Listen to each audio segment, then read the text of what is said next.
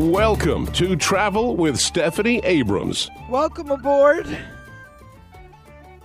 Ahoy, ye mates. I'm going to take you out on the waterfront. I'm going to take you out on the North Atlantic. Now, we could do that from Maine to Florida, but we're going to do that on the other side of the ocean today because um, I had reason to think about somebody I hadn't thought about in a long time. And I wish I could tell you today what it was that brought Bill O'Brien to my mind. Maybe it'll come to me while we're chatting. But I want you to get really comfortable. Of course, if you're driving and you're listening uh, to your favorite radio station, don't get too comfortable. stay awake, stay alert. I'll try to keep you up so you can focus on the road. And, you know, this is a time of year in parts of the country where there are still leaves falling from the trees. Uh, you can get some damp, soggy weather. Parts of the country have already seen a bit of snow. And um, so you never know what's on the road waiting for you ahead. Be very careful while you're driving at this time of year. And it's getting dark early. Combination of ingredients. But if you're driving and you drive out of the reach of your favorite radio station, then remember just about every podcaster carries us. So go to your favorite podcaster or go to Google and put in podcast Stephanie Travel with Stephanie Abrams or just Travel Stephanie Abrams and uh, you'll get links galore. And you can find them also. We podcast every show at S A B R A M S S Abrams.net. Remember, it's now .net, and we we have been adding in a frenzy of activity at our end to photo galleries and blogs and archived audio with show notes on every guest and links to their website or sites that may be relevant to them. Um, and you'll find every, not only every show podcast at sabrams.net, but archived. So you can just listen to it streaming without downloading. Um, for those of you that are new to us, we are now in our 19th year, and there, there are the website started before my radio shows started in 2002. The website started in 2001, and um, regrettably was trashed, hacked, obliterated on the 18th of August 2020, a day that will live in infamy.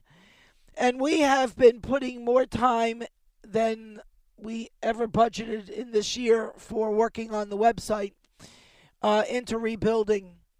And um, actually, we're quite proud of the progress we've made, but uh, it is a new build, and so bear with us as we get over the, the obstacles we meet in the road trying to get all this information that we still happily have in storage photos and blogs um, that didn't go away with the other website because we were clever enough to store it in a spot that didn't get hacked. So, um, something made me think of Doolin. And that makes me think of Doolin Ferry. And Doolin is this very musical town. Uh, if you're into music, you will fall in love with Doolin in County Clare on the west coast of Ireland. And that whole region, um, it's a hop and a jump from the famous cliffs of Moher who likes to think of themselves as the eighth wonder of the world. Um, it's just a fabulous area. It's gloriously beautiful. Uh, you know, and it, there's such competition in Ireland for, you know, who has the best food and who has the most beautiful environment and who has the friendliest people. And I have to tell you, um, in every county, it's a tie because it's very hard to pick out your favorite place, but I have to tell you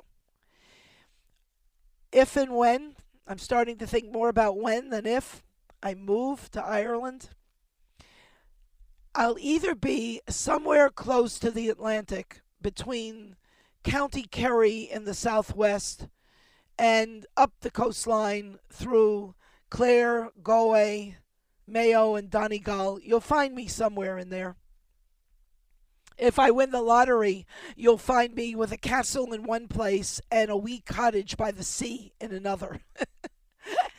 or I'll be in County Antrim in Northern Ireland, um, another you know exquisite part of the north of the island that is Ireland.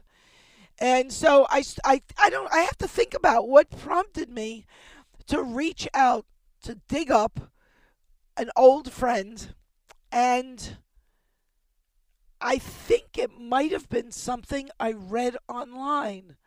Uh, somebody's remarks about seeing something somewhere and near the cliffs of Moher. When I think of the cliffs of Moher, oddly enough, there are two things I think of, two people. One is Catherine Webster, who for probably more than a decade um, was the executive director of the Cliffs of Moher, and that was quite a job, especially since she was there from before the new visitor center was built and saw it through that massive event of building the visitor center. But just down the road, a hop and a jump, you'll come to Doolin. And as I started to say earlier about music, there are people that live in Doolin because of the music. There are musicians who have repositioned their lives in Doolin so that they could be part of the music scene there. And there are places in America. I know when we take driving trips in the southeast, like going from Massachusetts to F- Florida, we'll stop at roadside motels along the route. Uh, just you know places to stay overnight you get there late you leave early you're not looking for much as long as it's clean and comfortable because you're not going to be there maybe more than eight or nine hours altogether. And you'll go into their little restaurant or cafe and there's live music.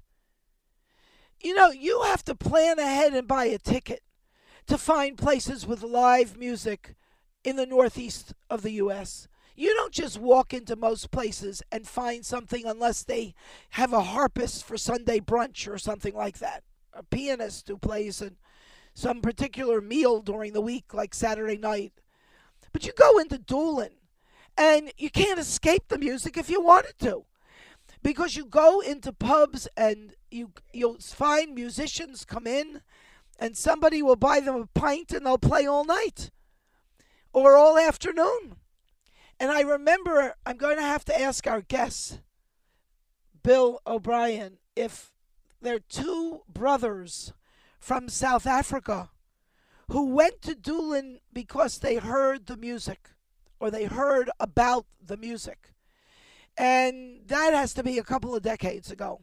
And when they arrived, they were late teens, maybe early 20s. They were experienced and talented violinists. And they got to Doolin and they just moved in.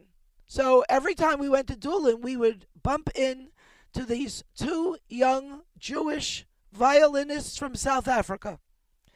Darling young men who now are probably 12 or 15 years older than when I met them the first time. And uh, wonder if they're still there. But there is magic in Doolin. Absolute magic. When people talk about enchanting experiences in Ireland, I can guarantee you that going to Doolin will create a magical, memorable, enchanting experience in your memory bank that you will never forget. And so the combination of the charm of what Doolin itself looks like, great food, as they would say in Ireland, great crack, which has nothing to do with drugs, people. It's spelled C R A I C, and it means great fun. Laughing, joking, being with friends, having a good time together. That's having good crack. And aside from the fabulous music, I think is very much inspired from the fabulous landscapes and seascapes. And if there's somebody that will know about the seascapes in Ireland, and particularly in County Clare, off the coast of Doolin and the Cliffs of Moher, it's this fellow, Bill O'Brien. I was introduced and sent in his direction by Catherine Webster years ago when she was executive director of the Visitors Center experience at the Cliffs of Moher. And she said, Well, you know, you've been here many times now and you have seen the cliffs from the top of the cliffs. You visited, visited our visitors experience exhibit. You've got the whole inside story on the cliffs. But if you really want to finish off that experience, round it out, have serious insights, you have to see the cliffs from the sea. It's like going to New York City and trying to see the skyline. You really can't see or appreciate the skyline, uh, the skyline of New York City from inside New York City because you're surrounded by the tall buildings and you can't really see up well. You can't see around or over the top. You can go to the top of some tall hotel and go out on their terrace, but go to New Jersey across the Hudson River and then you can really see the skyline. And so, same thing with the American Falls are more exciting than the Canadian Falls. But to see the American Falls at Niagara Falls, you have to go to Canada. It's like you got to go across the street to get a picture of what's on the other side. And so, if you really want to experience the Cliffs of Moher, if you've been to the Cliffs of Moher in County Clare, Ireland, and you've never gone out on the sea, then you got to go back as soon as they lift this iron curtain of disease and get on one of the boats of Doolin Ferry.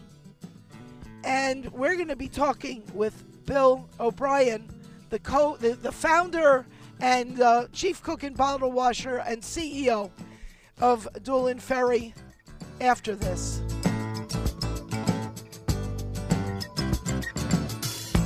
Movie show travel itineraries with dots on maps. I want to do better than that and take you traveling by TV. Hi, this is Stephanie Abrams. Join me on Sundays on my new show, Travel TV with Stephanie Abrams, airing coast to coast when it's 5 p.m. Eastern Time. Plan to sit right beside me. We'll explore travel for fun, business, reunions, weddings, honeymoons, families, and sports adventures, reaching homes in Boston, New York City, Miami, Orlando, Tampa, Dallas, Houston, Nashville, Las Vegas, Los Angeles, and more cities across America. Our affiliate TV stations are listed at sabrams.com slash blog. That's S-A-B-R-A-M-S dot com slash blog and at biztv.com. Let's take off traveling together when it's 5 p.m. Eastern Time on Sundays. The magic is happening at Yankee Candle Village in South Deerfield, Mass. One of New England's most popular attractions, the village is a unique, entertaining world of fun, fantasy, food, and fragrance for the whole family. It's also the world's largest candle shop, where kids and grown-ups can make their own candles. The village is home to the enchanting Black Forest, where it snows year round. Santa's Workshop, where he welcomes visitors every day of the year. And the Bavarian Christmas Village, filled with sparkling holiday ornaments. In addition to over 400,000 candles, you'll find toys, gifts, and more from great names like Pandora and Vera Bradley. And with tasty treats from Yankee Candy, Fresh Fudge, and Popcornopolis, every day is a holiday or sit down with the family for a wonderful meal at the award winning Chandler's Restaurant. Yankee Candle Village in South Deerfield, Mass., where families come for the candles and stay for the fun. Take the Mass Pike to I 91, exit 24. Ah, Curacao, the island that offers vacationers 55 different cultures wrapped in history and charming traditional European architecture like those you'd find in the Netherlands, but dressed in southern Caribbean sherbet colors. Curaçao's capital city, Willemstad, is a UNESCO World Heritage City waiting for you to explore its many attractions. And when you've whipped up an appetite and thirst after sightseeing and visiting your choice of over 60 dive and snorkeling sites, complete with intimate coves and beaches, you'll find a wide variety of sidewalk cafes, gourmet restaurants, local eateries, and markets to satisfy every palate. Slide into Curaçao's live and let live way of life. Curacao, feel it for yourself. Visit curacao.com or call toll free 800 328 7222. That's 800 328 7222. Your U.S. passport is the key to your international adventures abroad and is the most secure travel document that proves both citizenship and identity. The State Department's official website, travel.state.gov, has comprehensive information about applying for a passport for the first time, renewing a passport, passports for minors, fees, and much more. You can apply at over 8,000 passport acceptance facilities, including post offices and clerks of court. Standard processing is currently four to six weeks, and expedited service takes two to three weeks. If you need your passport in less than two weeks, call 1 877 487 2778 to schedule an appointment at one of our regional passport agencies. Once you have your passport, sign up for our Smart Traveler enrollment program and download our Smart Traveler app on your smartphone. You will receive country specific information, travel alerts, and warnings. Visit us at travel.state.gov today.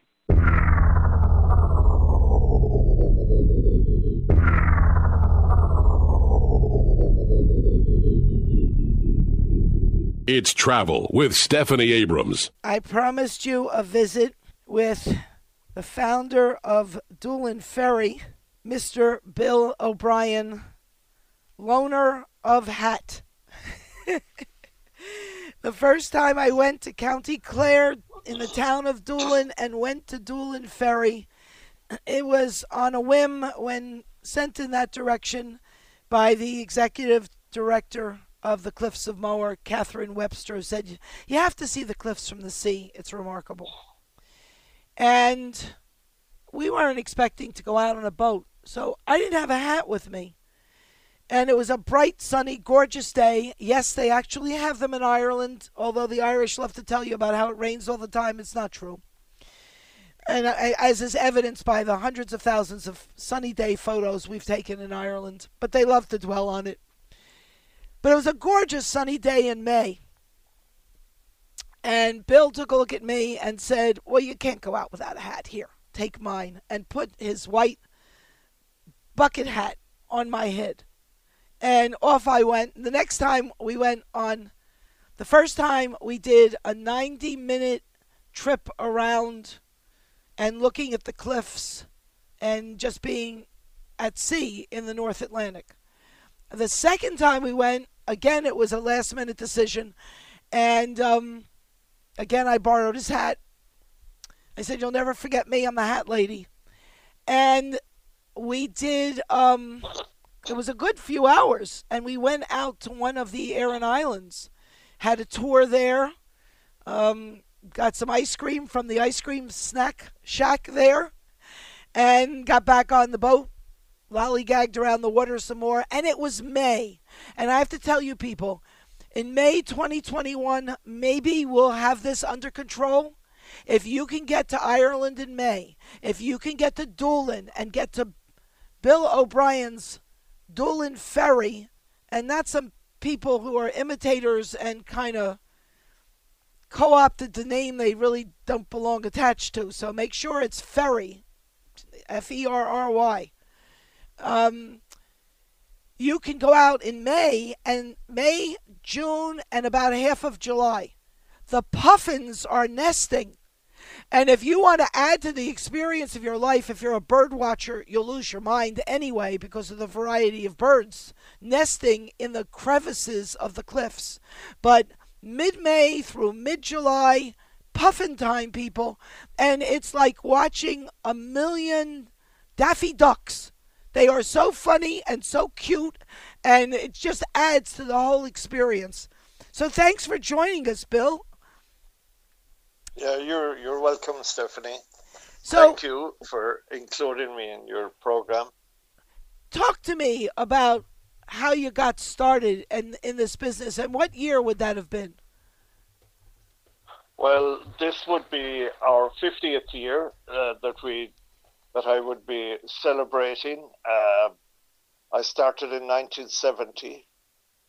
When I started in Doolin, there was um, there wasn't any ferry to the Aran Islands or the Cliffs of Moher at the time, and I started off with a very small boat.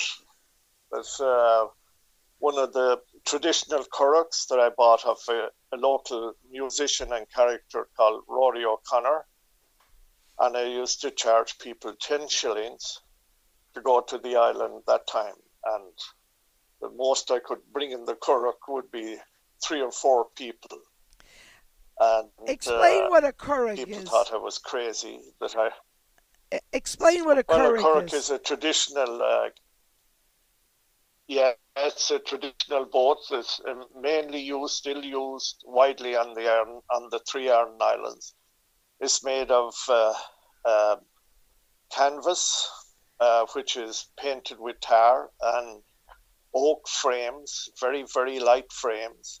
And between each frame, there's maybe an inch of where it's just canvas between you and the ocean Oh wow. and these were and these were used uh, for transporting animals, even donkeys, sheep, some small cattle to the islands. They're, they're only 20 feet long, and the animals would be tied up and placed under the seats of the curragh. And these were also used for lobster fishing on the three I- Aran Islands and salmon fishing. Well, we're going to take a quick commercial break and come right back.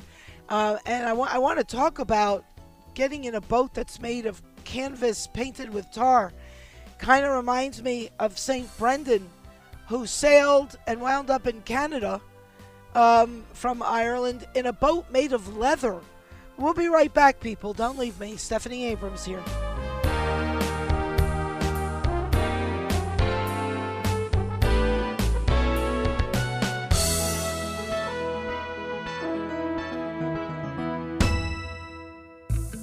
Portions of today's show brought to you by Curacao, offering vacationers cultural experiences wrapped in history and charming traditional European architecture. A UNESCO World Heritage City on a southern Caribbean island with coves, beaches, and over 60 dive and snorkeling sites. Curacao, feel it for yourself. Visit curacao.com. Your U.S. passport is the key to your international adventures abroad and is the most secure travel document that proves both citizenship and identity. The State Department's official website, travel.state.gov, has comprehensive information about applying for a passport for the first time, renewing a passport, passports for minors, fees, and much more. You can apply at over 8,000 passport acceptance facilities, including post offices and clerks of court. Standard processing is currently four to six weeks, and expedited service takes two to three weeks. If you need your passport in less than two weeks, call 1 877 487 2778 to schedule an appointment at one of our regional passport agencies. Once you have your passport, sign up for our Smart Traveler enrollment program and download our Smart Traveler app on your smartphone. You will receive country specific information, travel alerts, and warnings. Visit us at travel.state.gov today. Movie show travel itineraries with dots on maps. I want to do better than that and take you traveling by TV. Hi, this is Stephanie Abrams.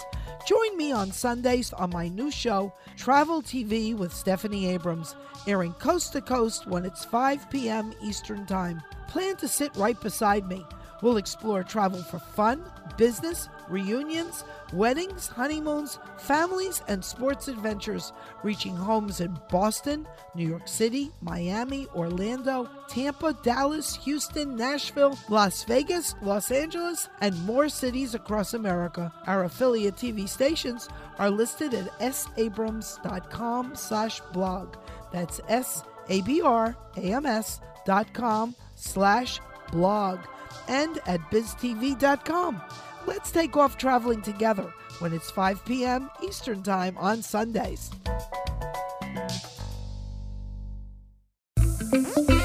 Ah, Curacao, the island that offers vacationers 55 different cultures wrapped in history and charming traditional European architecture like those you'd find in the Netherlands, but dressed in southern Caribbean sherbet colors. Curaçao's capital city, Willemstad, is a UNESCO World Heritage City waiting for you to explore its many attractions. And when you've whipped up an appetite and thirst after sightseeing and visiting your choice of over 60 dive and snorkeling sites complete with intimate coves and beaches, you'll find a wide variety of sidewalk cafes, gourmet restaurants, local eateries, and markets to satisfy every palate.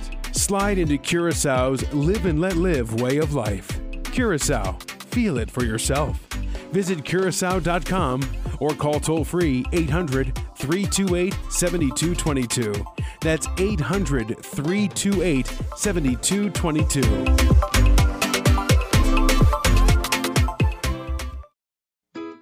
The magic is happening at Yankee Candle Village in South Deerfield, Mass. One of New England's most popular attractions, the village is a unique, entertaining world of fun, fantasy, food, and fragrance for the whole family. It's also the world's largest candle shop, where kids and grown-ups can make their own candles. The village is home to the enchanting Black Forest, where it snows year-round. Santa's Workshop, where he welcomes visitors every day of the year. And the Bavarian Christmas Village, filled with sparkling holiday ornaments. In addition to over 400,000 candles, you'll find toys, gifts, and more from great names like Pandora and Vera Bradley.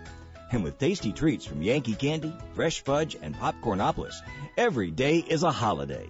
Or sit down with the family for a wonderful meal at the award-winning Chandler's Restaurant.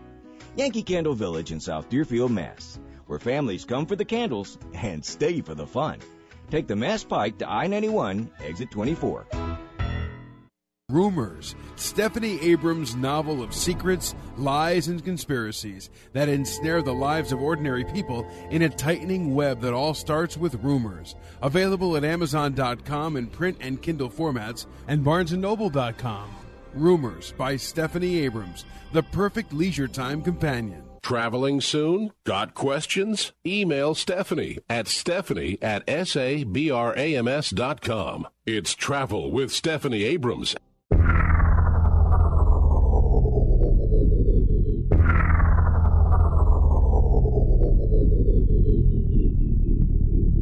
This weather report is brought to you by the Curacao Tourism Board. The long range weather forecast for the north coast to coast calls for snow, sleet, icy rain, slippery roads, and a wind chill factor well below freezing. The long range forecast for Curacao calls for warm and sunny today, warm and sunny tomorrow, next month, and the months that follow, with highs around 86 degrees and lows around 76. Isn't it time to plan your breakaway in Curacao now? Learn more at curacao.com. That's C U R A C A O dot com. It's Travel with Stephanie Abrams. I want to welcome KFOW AM 1170 and KFOW 106.3 FM in Minnesota. Um, milder winters in Ireland, people. Uh, if this disease thing lets up sooner rather than later, don't get nervous about going to Ireland in the wintertime. We do, we've done it oh, 10 years in a row. Well, 9 years in a row plus 2002.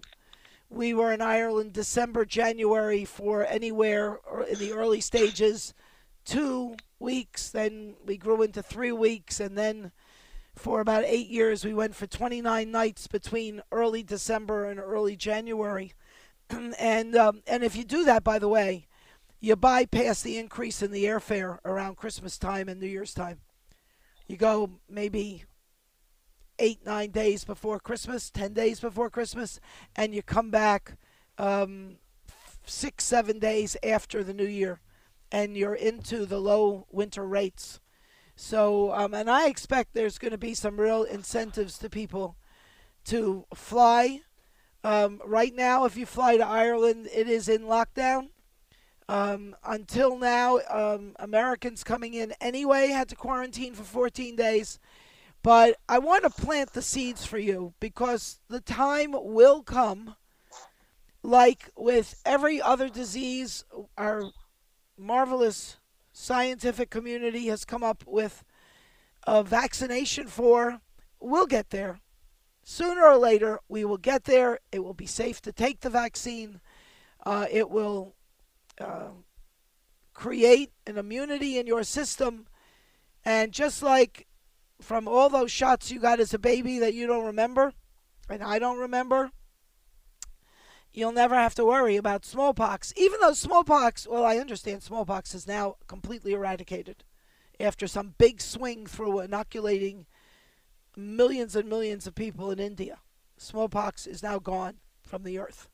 But most of the diseases are out there, and what keeps us safe from measles and and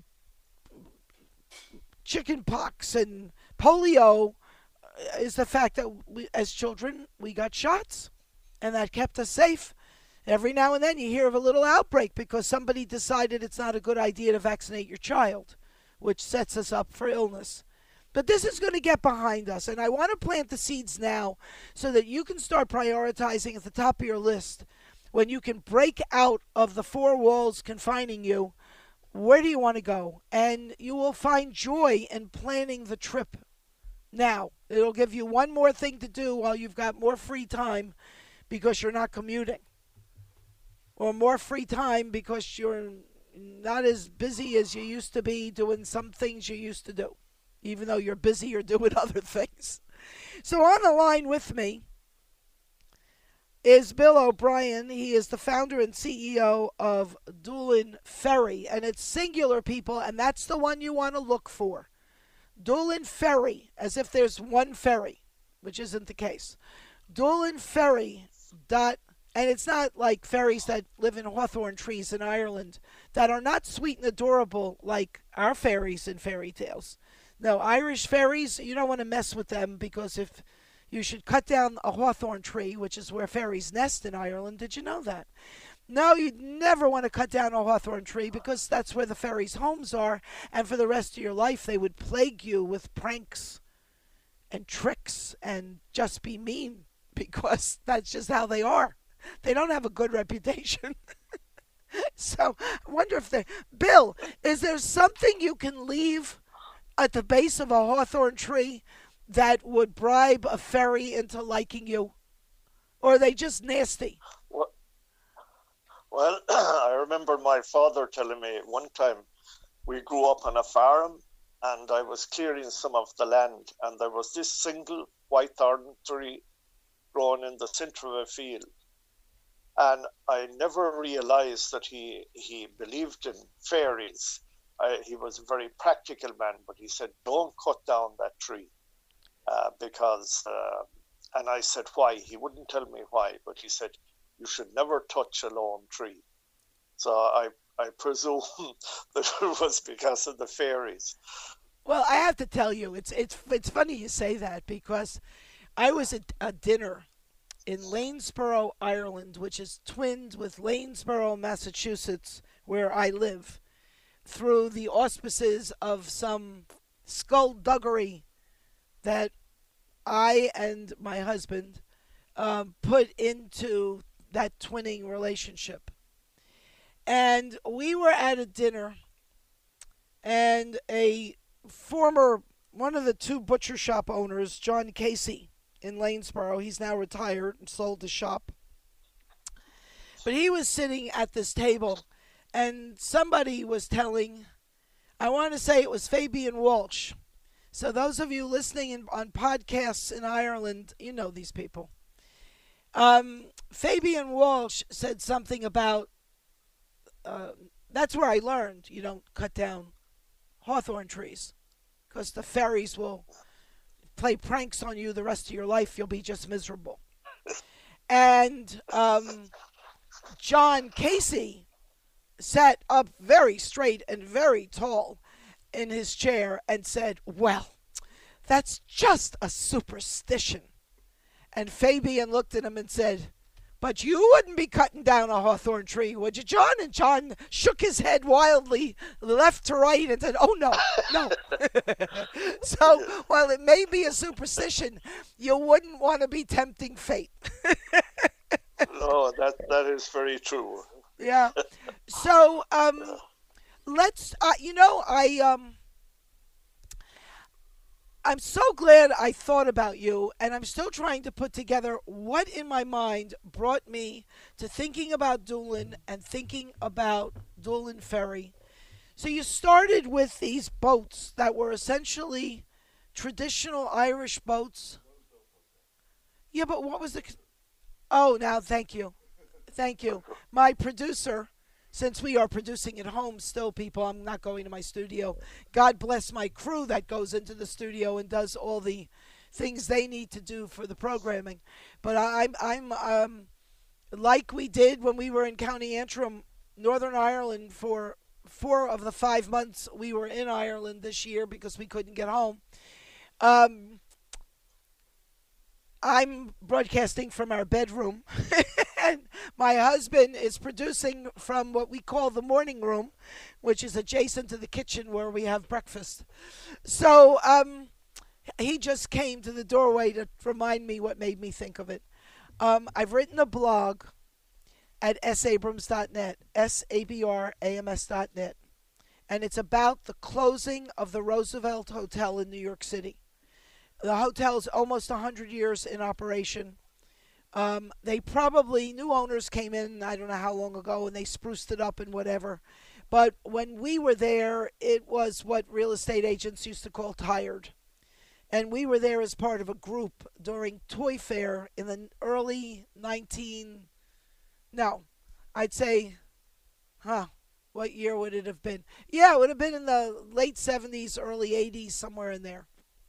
So um, that hotel had a reputation of being a pickup point, and I guess they had rooms in the hotel, but you know I don't know a lot about their business um, uh, of prostitutes. And I only found that out by accident, and I've written a blog about it at sabrams.net. But in essence, um, my husband was, it was in February, it was Toy Fair which is when the nation and the international buyers of toys assemble in New York City to see all the new toy products and uh, to buy for the following Christmas for their department stores, toy stores, shops of all kinds, whatever. And um, I came into Manhattan for one of the three weeks he would be in Manhattan during Toy Fair, and I did this every year, whatever hotel we stayed at. And because they made the reservations late in the year, Bill, the only hotel that had 50 rooms for the company was the Roosevelt, which was the least nice of all the hotels we ever stayed in over the years. And I'm standing in the lobby waiting for him to pick me up at 5:30 to go out to dinner with some big shot buyers from some big chain of stores and um, I'm all dressed up waiting for him, just hanging out in the lobby near the side door. And this guy came up to me and he said, uh, I wonder if you've got some free time. And then I realized I'm in hooker heaven in this place. And I said, Well, you know, um, I really don't because my husband, the New York City police commissioner, will be picking me up in a couple of minutes. But if you want to hang out with me, I'll be happy to introduce you to him. And he took off like a bat out of hell. And um, so I was thinking about hookers, which is what that place was referred to as hooker heaven. And when I think, you know, all roads in my brain either lead, lead, to where I live in Berkshire County, Massachusetts, or they lead to Ireland. And so, in thinking about hookers, I thought of you, Bill. Now, my audience may be reeling from that, but the reason, explain why one of your boats has been I don't know if that boat's still in service or you have a new boat with the same name, but it's called the Happy Hooker.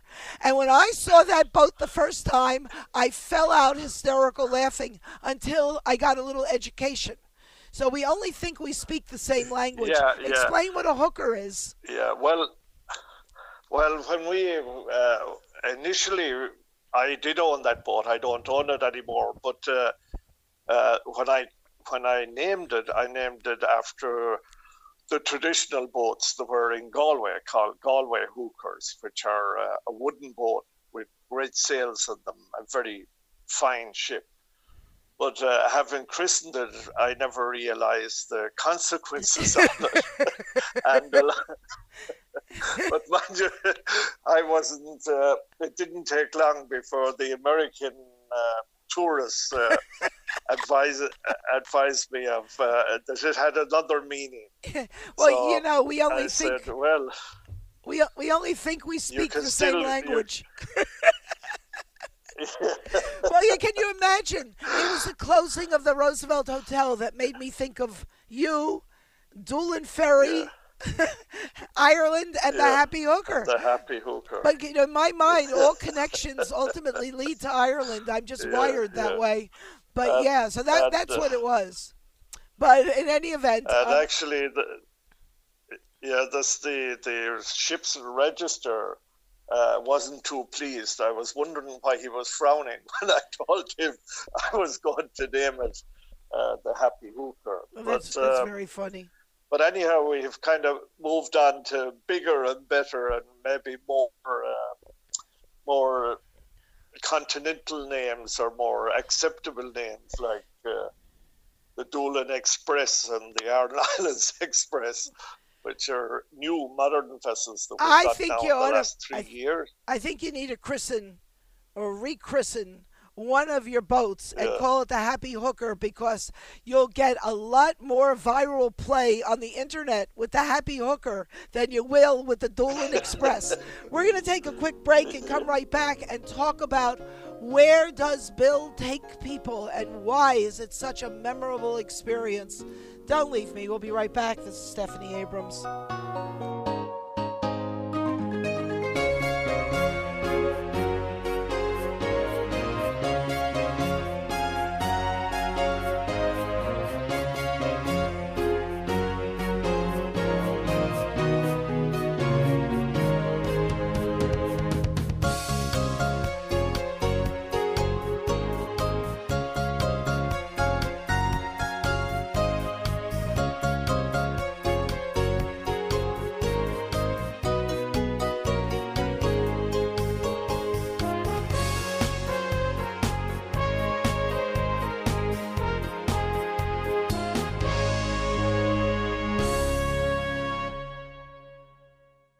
Your U.S. passport is the key to your international adventures abroad and is the most secure travel document that proves both citizenship and identity. The State Department's official website, travel.state.gov, has comprehensive information about applying for a passport for the first time, renewing a passport, passports for minors, fees, and much more.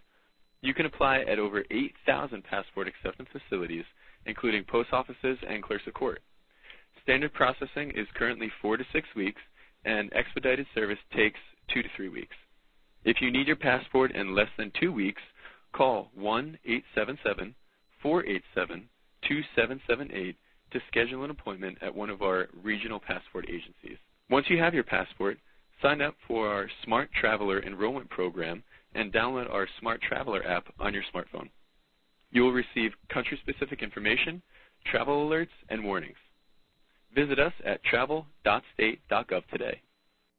Rumors, Stephanie Abrams' novel of secrets, lies, and conspiracies that ensnare the lives of ordinary people in a tightening web that all starts with rumors. Available at Amazon.com in print and Kindle formats and BarnesandNoble.com. Rumors by Stephanie Abrams, the perfect leisure time companion. Traveling soon? Got questions? Email Stephanie at stephanie at sabrams.com. It's Travel with Stephanie Abrams. The magic is happening at Yankee Candle Village in South Deerfield, Mass. One of New England's most popular attractions, the village is a unique, entertaining world of fun, fantasy, food, and fragrance for the whole family. It's also the world's largest candle shop, where kids and grown-ups can make their own candles. The village is home to the enchanting Black Forest, where it snows year-round. Santa's Workshop, where he welcomes visitors every day of the year. And the Bavarian Christmas Village, filled with sparkling holiday ornaments. In addition to over 400,000 candles, you'll find toys, gifts, and more from great names like Pandora and Vera Bradley. And with tasty treats from Yankee Candy, Fresh Fudge, and Popcornopolis, every day is a holiday. Or sit down with the family for a wonderful meal at the award-winning Chandler's Restaurant. Yankee Candle Village in South Deerfield, Mass where families come for the candles and stay for the fun. Take the Mass Pike to I 91, exit 24. Movie show travel itineraries with dots on maps. I want to do better than that and take you traveling by TV. Hi, this is Stephanie Abrams. Join me on Sundays on my new show, Travel TV with Stephanie Abrams, airing coast to coast when it's 5 p.m. Eastern Time. Plan to sit right beside me. We'll explore travel for fun, business, reunions, weddings, honeymoons, families, and sports adventures, reaching homes in Boston, New York City, Miami, Orlando, Tampa, Dallas, Houston, Nashville, Las Vegas, Los Angeles, and more cities across America. Our affiliate TV stations are listed at sabrams.com slash blog. That's S-A-B-R-A-M-S dot com slash blog and at biztv.com. Let's take off traveling together when it's 5 p.m. Eastern Time on Sundays.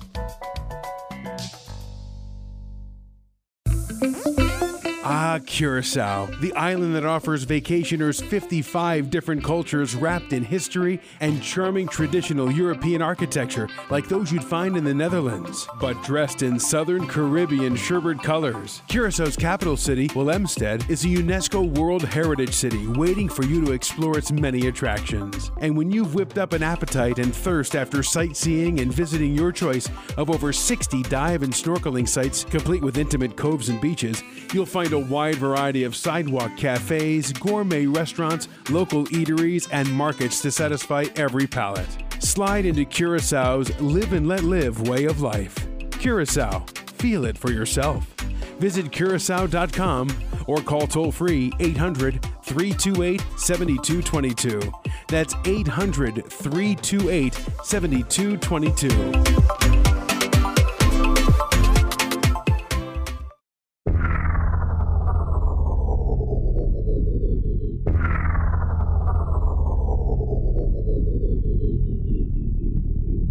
It's Travel with Stephanie Abrams. On the line with me is one of the nicest people on the planet, Mr. Bill O'Brien, who is married to one of the nicest women I know, Eileen. And um, it's a pleasure to to have been had the opportunity to talk with Eileen the other day when we made plans to have you come do an interview with me to bring people up to date on Doolin Ferry, and it's F E R R Y, and don't take any substitutes, people. DoolinFerry.com. So, um, how many boats do you have now leaving from Doolin in County Clare on the west coast of Ireland, going out for a little day trip or half day trip or out to one or more of the Aran Islands? Well, well, Stephanie, we currently have three, and uh, my son now was very involved in the business with me. We've one 100 seater, we've one 200 seater. Oh that my gosh. New four years ago, and this uh, season, this summer, we introduced another new one of a 250 seater. Well, geez, And, when, uh, when I went out with you, um, I think maybe 30 people, 40 people, maybe, if it was that many, could get on your Yeah. boat. It was they were smaller Yeah. boats.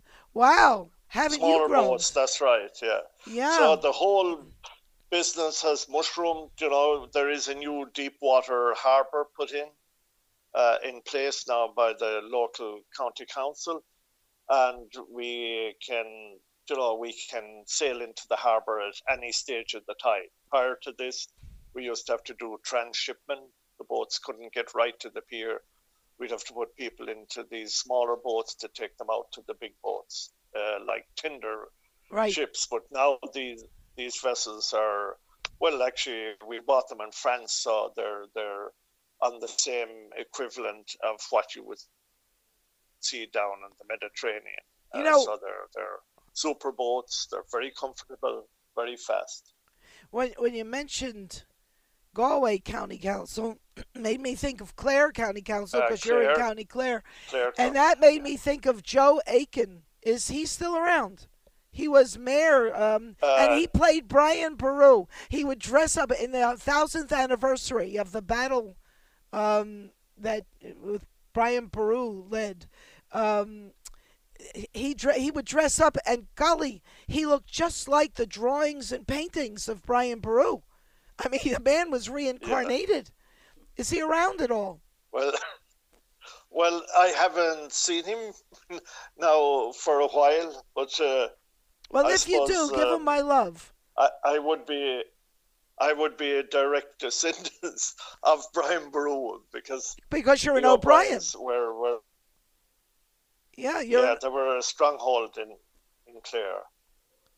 And you've got O'Brien's Tower sitting right there at the Cliffs of Moher. Yeah, yeah, the O'Brien's Tower was owned by Cornelius O'Brien, and he was one of the big landowners in Clare, and we would uh, be direct descendants of, of him. Now, the O'Briens had 157 castles in Clare, and I think on the harbour, as you could see, we ended up in a trailer. So somebody must have spent a lot of money along the way. Wow. Well, no, I th- I think you had some help from those folks across the Irish Sea, uh, pushing people Yeah, off their yeah. lands and whatnot. I'm, you know, I have no Irish blood, but I have a great sense of fairness and justice, and the injustice that's been heaped on the Irish for far too many millennia, and uh, at least 800 years of it that we can point to from those guys on the other side of the Irish Sea from you. Um, and yet they'll stop for tea with their little pinky finger in the air, so well poised and delicately. But um, the history stinks. it just stinks. In fact, I'm reading two books now by a guy. I th- his last name is Cahill. Um, but I'm, you know, I'm not Yes. pronouncing it the Irish way. Um, one is how the one I'm starting now. I'm about just 15 pages in. Is called "How the Irish Saved Civilization." Have you read that? Probably no, not. no, I haven't. No. No, well, you ought to. I mean, you probably the, you've probably got the history of it embedded in your brain. But um, yeah, yeah. give well, us give us in the next minute. Where do you take people on your boats? Yeah, well, we take them from Doolin Pier to the Three Aran Islands.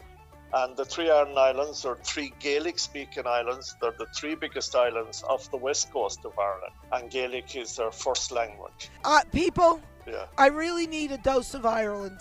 So we're going to take a break for the top of the hour news and come back. And we're going to go on a trip with Bill O'Brien and Doolin Ferry to the Aran Islands. So stay with me. We're flying high.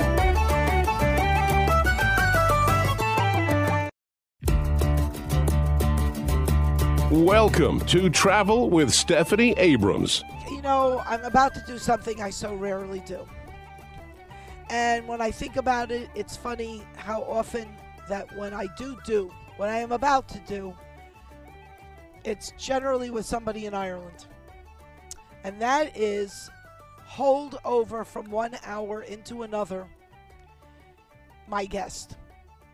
And in the past, I have held over the Baron of Salt, who is the Lord of the Manor at Belleek Castle in Ballina, County Mayo, or my good friend Mark Leslie, whose family owns Castle Leslie in County Monaghan, and he is um, a genius at exhibitor and visitor center exhibits. Uh, and as, as a matter of fact, the first exhibit put into the visitor center at the Cliffs of Moher was from his company, Martello. And he's done all over the world. In Malta, he's done now, I think it's three exhibits in Malta. The new fine art, the fi- the new exhibit at the Fine Arts Museum there, when the capital city of Malta, Valletta, was named the uh, EU City of Culture. And um, Fort St. Angelo and the Science Museum in Malta. And uh, the J.P. Morgan Library did a six month run of an exhibit called Churchill, the Power of Words. And that was Mark and his company, Mark Leslie and Martello. So I, when I have him on, there's oh, there's never enough time.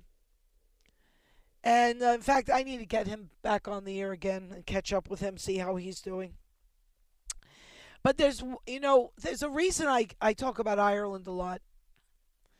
Um, and as politically goofy as the island that is Ireland can be, there is a level of humanity, there is a level of caring, there is passion in everything. Um, and I guess it's one of the reasons that I identify so much with Irish people, having no Irish blood myself. And uh, fee fi fo fum, my husband's got blood of an Englishman because his father was born in Manchester. But uh, we'll forgive him for that. But um, I'm either a thousand percent in or I'm not interested at all. I mean, when it comes to black and white, that's me. Uh, I don't have time to waste with things I'm only wishy washy about. And if I get involved with something, I am up to my nose and over my ears, and only my eyes are peeping out over the top of whatever the project is. So I understand zoning in with passion. And when you go to Ireland, you find that whatever people choose to do, whatever form their life takes, they are in it a thousand percent. And they are looking for ways to make it better all the time. And you feel it. You feel the energy around you. It is an incredibly inspirational place. And like where I live in Berkshire County in western Massachusetts, where if you have a non polluting industry, you're very welcome to come and live here. have a polluting industry, just send the people that work remotely from home. Keep your pollution somewhere else. but like Ireland, where I live looks like the northwest of Ireland. It looks like Donegal. Mountains, um, more trees than you'll ever see in Ireland. And, um, well, we have great ponds. We like to call them lakes, but none of them are really big enough to qualify as a bona fide lake. But we like to say we live on a lake. But because of the nature of the topography of the land, and in Ireland, the seascapes as well, and because of the nature of the people, you find that both Berkshire County, where I live, and Ireland are places that attract creative people because the environment is inspirational.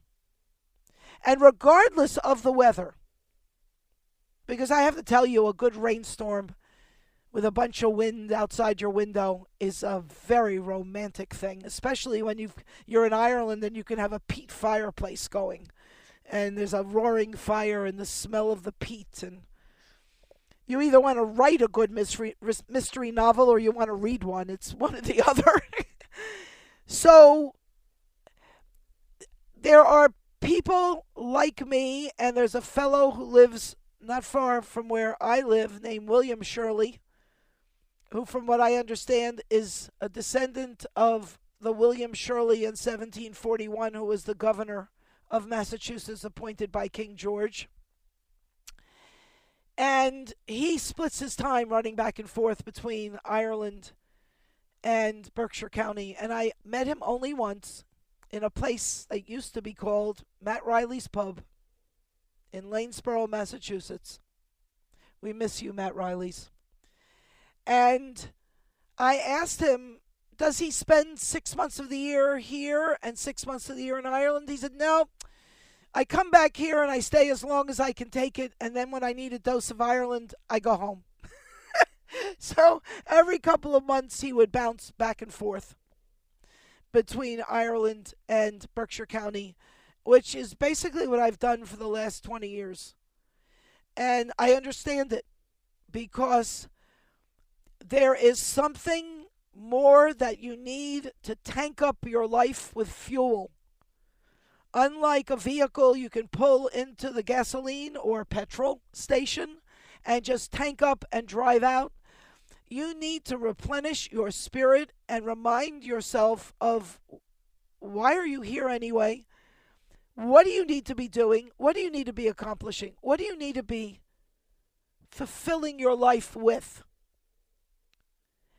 And I find being in Ireland a completely rejuvenating experience. Because on their goofiest, craziest days, they are the sanest people I know.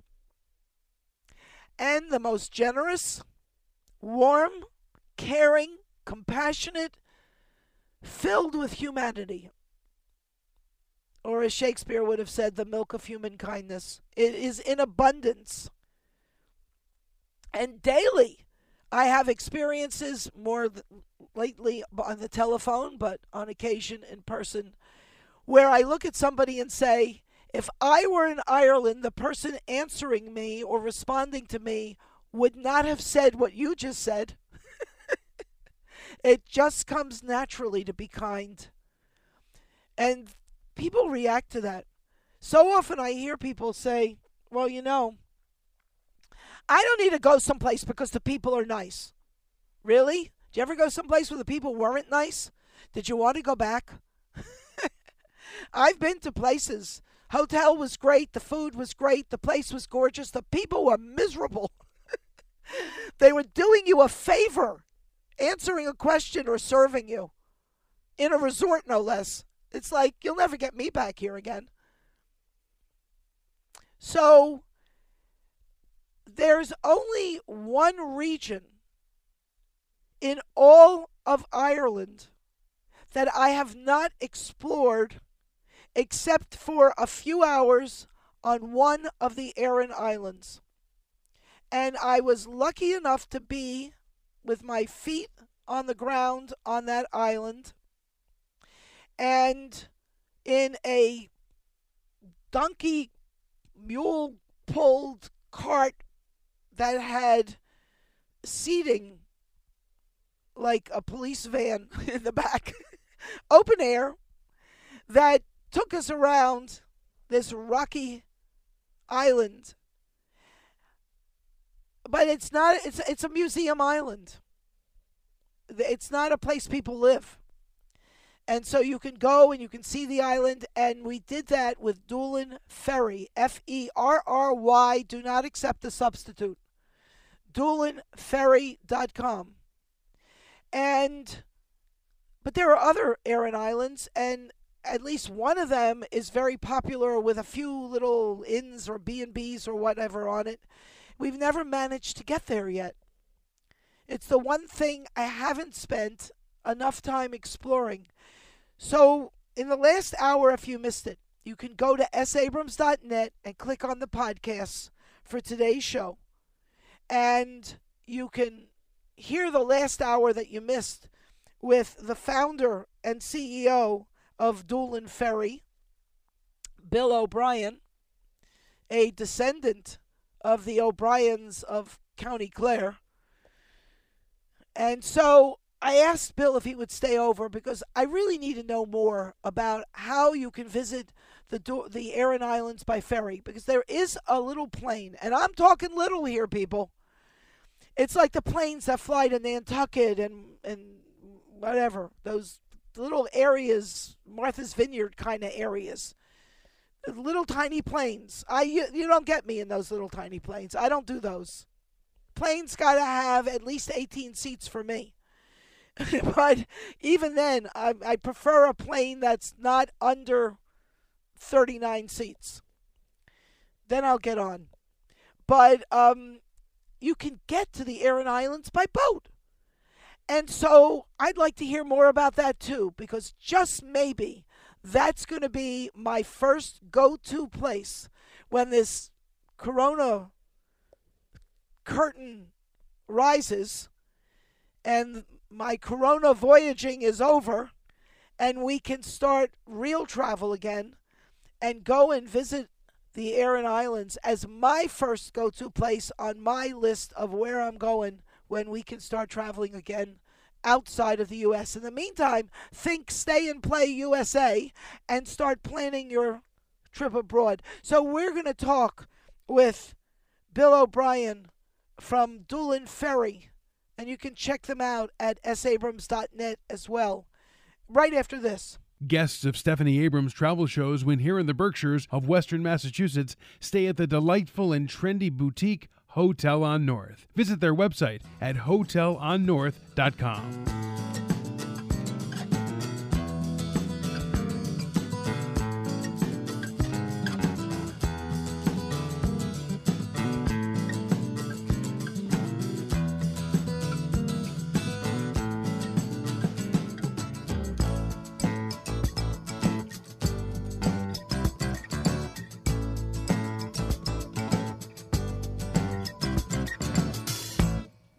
show travel itineraries with dots on maps. I want to do better than that and take you traveling by TV. Hi, this is Stephanie Abrams.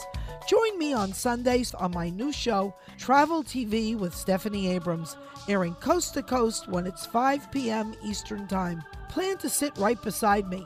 We'll explore travel for fun, business, reunions, weddings, honeymoons, families, and sports adventures, reaching homes in Boston, New York City, Miami, Orlando, Tampa, Dallas, Houston, Nashville, Las Vegas, Los Angeles, and more cities across America. Our affiliate TV stations are listed at sabrams.com slash blog.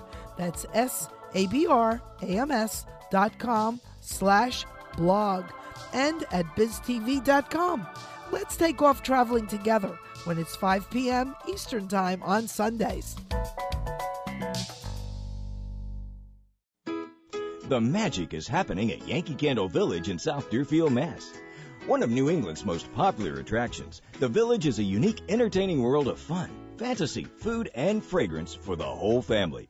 It's also the world's largest candle shop, where kids and grown-ups can make their own candles. The village is home to the enchanting Black Forest, where it snows year round. Santa's Workshop, where he welcomes visitors every day of the year. And the Bavarian Christmas Village, filled with sparkling holiday ornaments.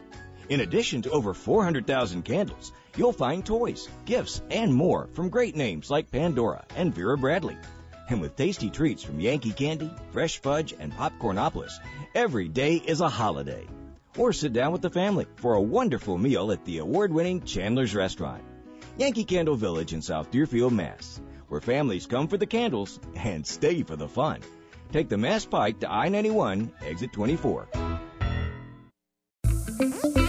Ah, Curacao, the island that offers vacationers 55 different cultures wrapped in history and charming traditional European architecture like those you'd find in the Netherlands, but dressed in southern Caribbean sherbet colors. Curaçao's capital city, Willemstad, is a UNESCO World Heritage City waiting for you to explore its many attractions. And when you've whipped up an appetite and thirst after sightseeing and visiting your choice of over 60 dive and snorkeling sites complete with intimate coves and beaches, you'll find a wide variety of sidewalk cafes, gourmet restaurants, local eateries, and markets to satisfy every palate. Slide into Curaçao's live and let live way of life. Curacao, feel it for yourself. Visit curacao.com or call toll free 800 328 7222. That's 800 328 7222. Your U.S. passport is the key to your international adventures abroad and is the most secure travel document that proves both citizenship and identity. The State Department's official website, travel.state.gov, has comprehensive information about applying for a passport for the first time, renewing a passport, passports for minors, fees, and much more. You can apply at over 8,000 passport acceptance facilities, including post offices and clerks of court. Standard processing is currently four to six weeks, and expedited service takes two to three weeks. If you need your passport in less than two weeks, call 1 877 487 2778 to schedule an appointment at one of our regional passport agencies. Once you have your passport, sign up for our Smart Traveler enrollment program and download our Smart Traveler app on your smartphone. You will receive country specific information, travel alerts, and warnings. Visit us at travel.state.gov today.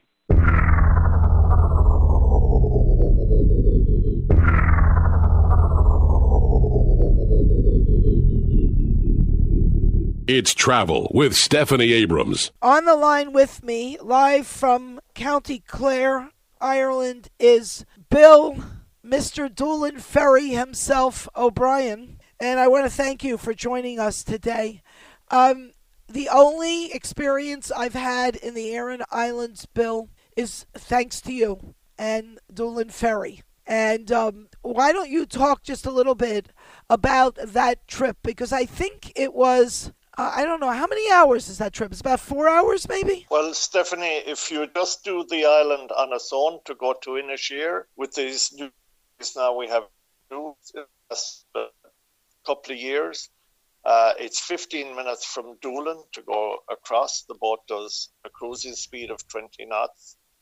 It's uh, 25 minutes to the middle island and it's 35 minutes to the large island. Okay, and, give us the uh, names. The large island. Give us the names. Is one uh, Inishmore? Uh, the nearest one, the nearest one to to Clare is Inisheer, which means East Island. Inishmaan, which means Middle Island, which means Large Island. What's the On last Inishmore, one? There's about 800 inhabitants. Oh, you're breaking up. Uh, not good. Yeah, on Inish, on Inishmore, there's about 800 inhabitants, and it it prides itself on having some of the earlier settlements uh, landed on Inishmore, and there are ring forts there dating back to 3000 BC, even some settlements as old as the pyramids of Egypt. Wow. And um, these islands are very unique, are totally unspoiled, have stone walls, small cottages, you know, no motor cars on Inisheer or Inishmaan. What's really, the name? What's the name of? Want to go you, you broke up just a little bit. What's the name of the third island? The one that's 35 minutes away from uh, Doolin. Uh, uh, that's Inishmore, the large island. Right. More. Inishmore, it means big island. Now, when when when yeah. we went out with you, the one that nobody lives on, and we went around on a, a cart pulled by a mule or a donkey or something. Um, it wasn't a horse. Um, yeah. what, what island was that? It was like a half day thing.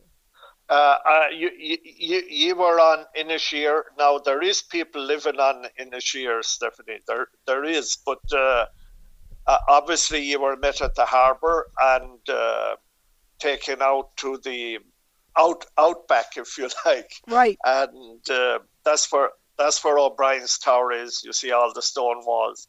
Very few people, but uh, it's a really pretty well, island. who lives there? Beautiful beach. What What is it like where the people Pardon? live? What is it like where the people live on that on Inisheer? Oh yeah, the oh yes, it's uh, well the the people live on the north side of the island uh, and on the south side because of the prevailing winds. There's no settlements there because you're out in the mid Atlantic, and uh, on the north side, the villages are on the north side of the island. And, but, uh, how many people would you say live there? They do, yeah. There's a hundred, uh, 200 people, over 200 people living on that island. Wow. Wow. And and you know, it, it actually it has five villages that island, and a chapel, a graveyard, uh, three pubs, some nice little uh, uh, places to eat. Uh, not signposted. You just walk around these high stone walls, and uh, uh, you can see little places where you can hop um, hop in for coffee or, or tea or maybe a light lunch. I mean, it's, it's really a magical island. Yeah, no and it kidding. is a true representation of Irish Ireland as it was, you know, back in the, you know, 100, 200 years ago. Oh man, that sounds so inviting. Uh, you know, it wouldn't take much for me to be a hermit, really. I mean, and yeah. I have so much on my yeah, plate. Well, to, as long as I have internet connection, I'm yeah. good. All I need is I don't. Uh, you know. Yeah, well. No, go ahead. Well, at times, at times it's not good. It's kind of like the phone connection, and uh, it suits a lot of people. Now, uh, it did attract a, a, number of writers. I would think so. And, I would uh, think so. Uh, Synge was, yeah. Well, we're going to take a quick break and, and come right back and we're going to learn more about the the Aran Islands. And I have to tell you, I have a suspicion that if I went to the Aran Islands, I might want to live there. We'll be right back. Don't leave me.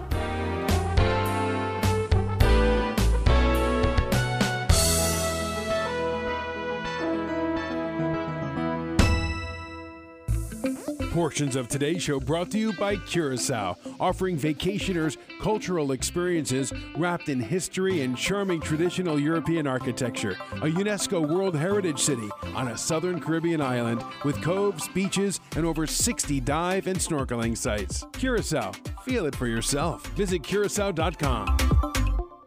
Your U.S. passport is the key to your international adventures abroad and is the most secure travel document that proves both citizenship and identity. The State Department's official website, travel.state.gov, has comprehensive information about applying for a passport for the first time, renewing a passport, passports for minors, fees, and much more.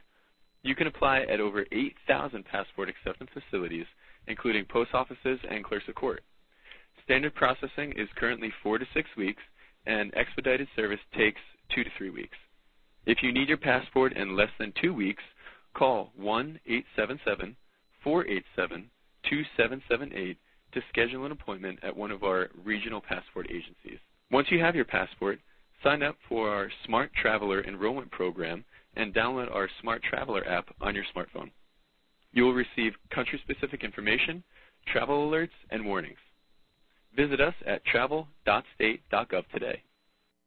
Movies show travel itineraries with dots on maps. I want to do better than that and take you traveling by TV. Hi, this is Stephanie Abrams.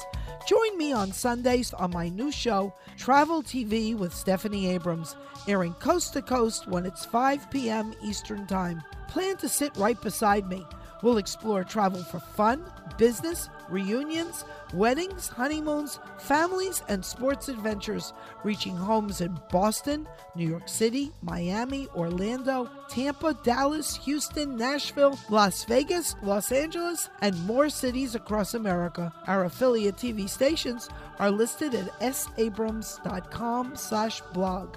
That's S-A-B-R-A-M-S dot com slash blog and at biztv.com.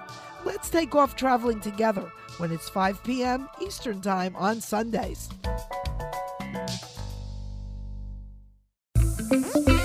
Ah, Curacao, the island that offers vacationers 55 different cultures wrapped in history and charming traditional European architecture like those you'd find in the Netherlands, but dressed in southern Caribbean sherbet colors. Curaçao's capital city, Willemstad, is a UNESCO World Heritage City waiting for you to explore its many attractions. And when you've whipped up an appetite and thirst after sightseeing and visiting your choice of over 60 dive and snorkeling sites complete with intimate coves and beaches, you'll find a a wide variety of sidewalk cafes, gourmet restaurants, local eateries, and markets to satisfy every palate. Slide into Curaçao's live and let live way of life. Curacao, feel it for yourself. Visit curacao.com or call toll free 800 328 7222. That's 800 328 7222.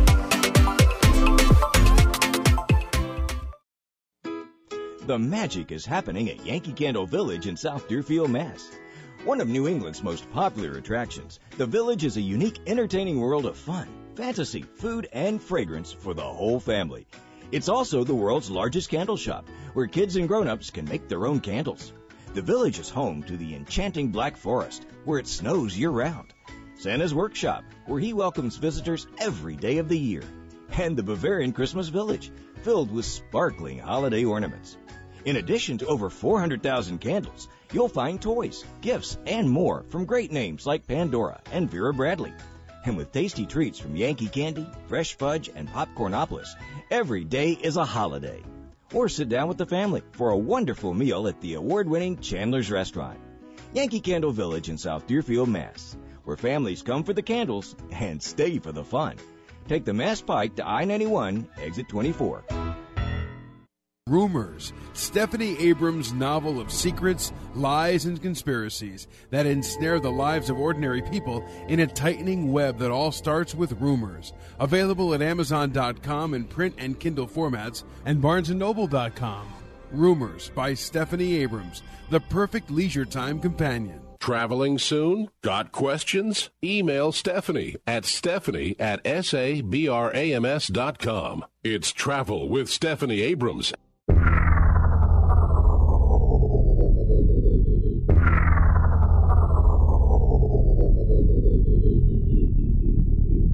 This weather report is brought to you by the Curacao Tourism Board. The long range weather forecast for the north coast to coast calls for snow, sleet, icy rain, slippery roads, and a wind chill factor well below freezing. The long range forecast for Curacao calls for warm and sunny today, warm and sunny tomorrow, next month, and the months that follow, with highs around 86 degrees and lows around 76. Isn't it time to plan your breakaway in Curacao now? Learn more at curacao.com. That's C U R A C A O dot com. It's Travel with Stephanie Abrams. On the line with me, live from County Clare, Ireland, is Bill O'Brien, founder and CEO of Doolin Ferry, and that's F E R R Y, doolinferry.com. There are those out there who are trying to uh, usurp the name make sure you look for the one and only doolinferry.com, which I can talk about because I know Bill a long time. We probably met in something like, oh my gosh, uh, 2005 or 6 maybe. And um, I've been on um, Doolin Ferry expeditions twice. One was um, 90 minutes where you just went out on the North Atlantic, and Doolin is about, I don't know, it's a short ride. Maybe it's 20, 30 minutes if it's that long from um, the Cliffs of Moher, and that's a place you need to go. So all you have to do is when you get to the Cliffs of Moher, I think you make a left turn, and that'll take you to Doolin. Um, eh, do I have that right, Bill? Yeah, yeah. When you pass when you pass the Cliffs of Moher going north, you come to the first four crossroads, and uh, there's a filling station there, and you take a left. That brings you down to the village in Doolin, and uh, it's a very, a very picturesque drive. You come down past, um, you know, the there's also a castle on your way down to the harbour, and uh, you can see the three Aran Islands and actually the 12 pins of Connemara. Uh, uh, the cliffs are quite elevated, and the entrance to Doolin from that direction uh, is very elevated. It's it's a spectacular view. The 12 pins of Connemara is like a they're they're big hills. I mean, I think they like to think they're mountains. Yeah, they're they're yeah they're but they're, really mountains, big hills. But they call them the twelve pen, the twelve pens of Connemara. Yeah. Now they say in Doolin, if you can see them on a clear day, that is not a good sign of the weather. Uh, but I don't know why because it can be only a very clear day when you see them. Maybe the next day might mightn't be so good. but uh, that's like but saying in Berkshire uh, County no, it's going to be cold in the winter. Yeah, uh huh. So you don't need a crystal ball Well, for that. well, no, well, it's funny when you mentioned the turf fire and, and living that you live by a lake because that's where I got my interest in, in boats. I live right, I'm looking out onto the water now. I live by a lake called Which one? Keene Lake, and Eileen, and? Eileen has a big turf fire What what is down. what is the lake you live on? Lockery? Uh, Lickeen, L I C K E E N. oh, I don't Lickeen know that lake. I'll have to look it up. Yeah, yeah, but uh, no, it's it's been a it's been a magical fifty years uh, since I went to Doolin first, and uh, I just uh, you know I wouldn't have stayed that long if I didn't if I didn't like it or enjoy what I'm Where doing. did you move from? one- Where did you move from? Where did you start I- out? Well, I, I'm I, I was I was born on a farm beside a lake, which is six miles from Doolin. And when I went to Doolin first and started the ferries, people thought I was crazy. They said nobody would want to. Who would want to go out to out to the Aran Islands or down to the Cliffs of Moher? Now, in the summer period, 150,000 people would would take that trip. Wow. So, so that's Wow. uh, and you know it it is disappointing, I suppose, that the virus. But look, it's only one year in our life, and I feel that there will be a vaccine soon.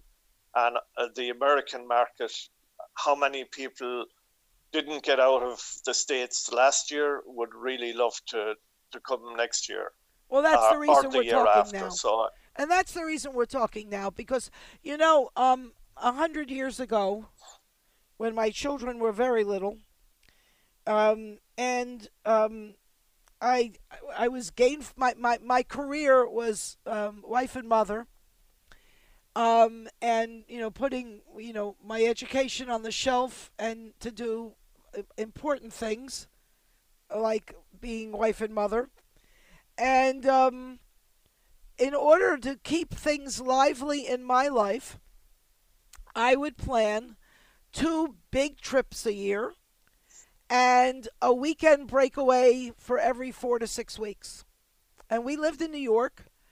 So I would plan trips to Virginia, which was one of my favorite places to visit, to Pennsylvania, um, to Delaware, um, to Maryland, uh, you, you name the, the, the, the drive market region. And we would put, would you imagine, two children under school age and what you would call a red setter, and we call an Irish setter, whose name was Sir Timothy Dog, spelled with two G's. And when Sir Timothy Dog stood up on his hind legs, he could put his front paws, one each, on my husband's shoulders and kiss my husband on his nose. Now, my husband is two meters tall, six foot six.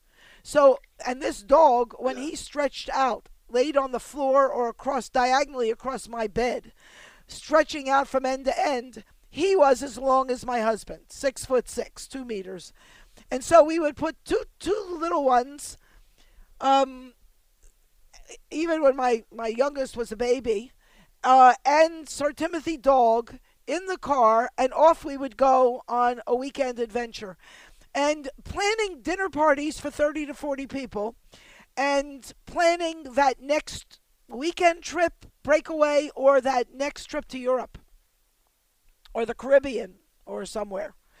Um, that having a goal in mind planning the trip is as much a part of the trip as taking the trip itself. And the excitement and the things you're learning about what you want to do and where you want to go and don't leave it to chance people. Don't just land and open, you know, go online and see, well, what is there to see here? Decide what you want out of the trip first. And the best way to do that, find yourself a good travel advisor. And don't just pick based on price you know find a real human being who you can share what your vision your goal your dream is because doing travel planning self-inflicted is like brain surgery self-inflicted so um in terms of going out to the Aran Islands which is a place uh, the only time I've ever talked with the, anybody from the Aran Islands was a good 10 years ago at uh, Irish Fest in Milwaukee. And the city of Milwaukee all summer long has Summerfest. And some of the time it's just great food and great bands. They have 17 live stages along Lake Michigan. And um, one of then they have a bunch of ethnic fests. And every weekend there's another one, Thursday to Sunday. And so they'd have Arabic Fest and Mexican Fest and Greek Fest and um, Jewish Fest. Uh, and um, I bet you could have gotten knishes at their food stands. And um, I'm just wondering, um, you know, when when it was exactly, but it had to be. I'm going to say it was around 2007 or so. There were some people from when they did Irish Fest who had come from the Aran Islands. And I used to go and in the lobby of the Pfister Hotel in Milwaukee, they would set me up in front of the grand fireplace there, which is next to the bar, and exhibitors from Ireland would come over and meet me in the lobby. And I would interview them. And I met a fellow who owned um, not a large, but a moderate sized um, guest house or inn. And that's the only time we've ever talked with anybody in the Aran Islands. So, do you ever Yes. take people over and leave them and then pick them up the next time you come by to come back so that they can spend a night yeah, or more? the- yeah, uh, quite a, quite a lot of people do that. We it wouldn't be uncommon that there would be overnighters on the three islands. Maybe there could be up to seven or eight hundred people who would stay overnight. Some of them maybe stay a week. wow. Some of them, as you as you said, went there and never left it. uh, went there and got married and lived there. There's quite a few American girls living on the island, got married there, and uh, never wanted to leave. And it's it's just incredible how they adapted, fitted in, learned the language, and uh, raised uh, you know very very fine families. Well, you know, the the biggest island is uh, is it Inishmore or Inishmore? In Inishmore, Inishmore. Inishmore, yes. And how many people would, would live on that island? Uh, about 800, 800 people. Wow. And, and there's uh, there's uh, some large guest houses, some one hotel, a number of B&Bs. Now there's some glamping and, you know, there's something there, campsites, there's something there for hostels for all all types of tourists. Uh, we get our our biggest uh, business was the American market. Uh, this year we didn't have any Americans, Well, any not. Europeans. Yeah, we just had Irish people, and we were only able to operate for July and August. But a lot, a lot of people came. Irish people came Oh, I'm sure they were July waiting to break August, out. and these are people. Yeah. Yeah. Well, we were we were So touring for so- we were touring for almost three weeks. When four days before, three days before we were supposed to fly home, we learned our flight was canceled. Uh, we learned that our March 18th flight was canceled on March the night of March 15th, and um, everything was shutting Yeah. down. And the hotel we were at, Acton's in Kinsale, right on the waterfront, Yeah. um, Yes, nice told us they were closing at noon the next day. And we were moving to another hotel the next day that we never got to because everything was closing down. And we knew we're not getting home because Aer Lingus just told us they're not flying. And if we didn't find a house to rent, we'd be sleeping in the car. So um, uh, the next morning, I made one phone call to a very dear friend who owns a cottage called Corner Cottage, and we did let's make a deal. And um, we moved into Corner Cottage in Cairncastle, Ballygally, Larne, County Antrim, Northern Ireland, a very long address. Uh, one Drum the Greg Road. Took me forever to learn to say that. And um, fell in love with this cottage. Would have loved to have stayed there forever. But we were in Ireland a total of five months because we couldn't get home. And I have to tell you, wasn't a bad deal.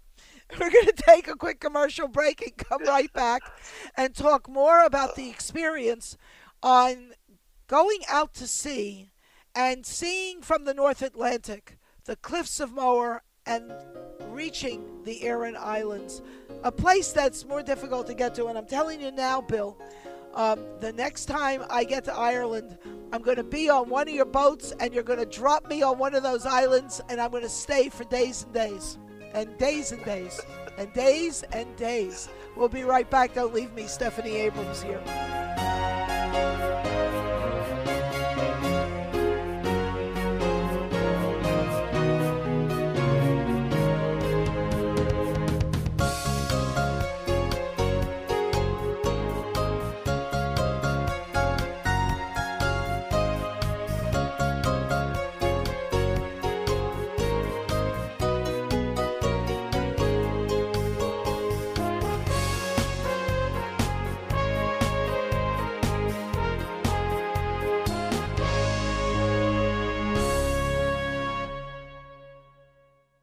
U.S. passport is the key to your international adventures abroad and is the most secure travel document that proves both citizenship and identity. The State Department's official website, travel.state.gov, has comprehensive information about applying for a passport for the first time, renewing a passport, passports for minors, fees, and much more. You can apply at over 8,000 passport acceptance facilities, including post offices and clerks of court. Standard processing is currently four to six weeks, and expedited service takes two to three weeks. If you need your passport in less than two weeks, call 1 877 487 2778 to schedule an appointment at one of our regional passport agencies. Once you have your passport, sign up for our Smart Traveler enrollment program and download our Smart Traveler app on your smartphone. You will receive country specific information, travel alerts, and warnings. Visit us at travel.state.gov today. Rumors, Stephanie Abrams' novel of secrets, lies, and conspiracies that ensnare the lives of ordinary people in a tightening web that all starts with rumors. Available at Amazon.com in print and Kindle formats and BarnesandNoble.com. Rumors by Stephanie Abrams, the perfect leisure time companion. Traveling soon? Got questions? Email Stephanie at stephanie at sabrams.com. It's Travel with Stephanie Abrams. The magic is happening at Yankee Candle Village in South Deerfield, Mass. One of New England's most popular attractions, the village is a unique, entertaining world of fun, fantasy, food, and fragrance for the whole family. It's also the world's largest candle shop, where kids and grown-ups can make their own candles. The village is home to the enchanting Black Forest, where it snows year-round. Santa's Workshop, where he welcomes visitors every day of the year. And the Bavarian Christmas Village, filled with sparkling holiday ornaments. In addition to over 400,000 candles, you'll find toys, gifts, and more from great names like Pandora and Vera Bradley. And with tasty treats from Yankee Candy, Fresh Fudge, and Popcornopolis, every day is a holiday. Or sit down with the family for a wonderful meal at the award-winning Chandler's Restaurant. Yankee Candle Village in South Deerfield, Mass., where families come for the candles and stay for the fun. Take the Mass Pike to I-91, exit 24 movie show travel itineraries with dots on maps. I want to do better than that and take you traveling by TV. Hi, this is Stephanie Abrams. Join me on Sundays on my new show, Travel TV with Stephanie Abrams, airing coast to coast when it's 5 p.m. Eastern Time. Plan to sit right beside me. We'll explore travel for fun, business, reunions, weddings, honeymoons, families, and sports adventures, reaching homes in Boston, New York City, Miami, Orlando, Tampa, Dallas, Houston, Nashville, Las Vegas, Los Angeles, and more cities across America. Our affiliate TV stations are listed at sabrams.com slash blog. That's S-A-B-R-A-M-S dot com slash blog and at biztv.com. Let's take off traveling together when it's 5 p.m. Eastern Time on Sundays.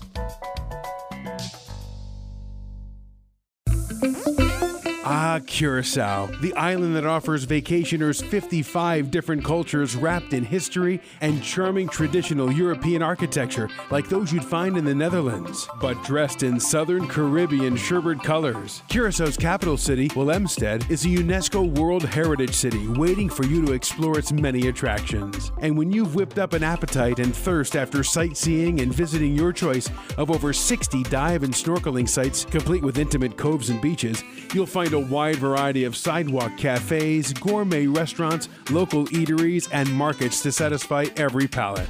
Slide into Curaçao's live and let live way of life. Curacao, feel it for yourself. Visit curacao.com or call toll free 800 328 7222.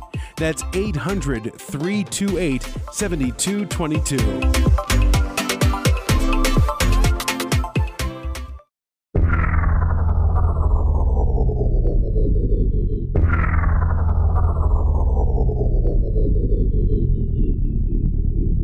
It's Travel with Stephanie Abrams. On the line with me is Bill O'Brien. I am getting my dose of Ireland from home because unless I want to fly over and stay quarantined for two weeks, um, there's no point in going. uh, at this time. And um, how are things doing? I understand at this very moment, both Northern Ireland and the Republic of Ireland have gone into a fairly serious lockdown. So um, yeah, we're give us an update. yeah we're currently in a lockdown now for five weeks, and uh, it's look where we live. We live in the country. It doesn't seem too bad. I pity people who live in cities and towns, particularly older people who live on their own. But you know, we the virus didn't really get a, a, a not many people died here. Uh, not many people got sick. Uh, you know, the government seemed to have a good handle on how they're dealing with it.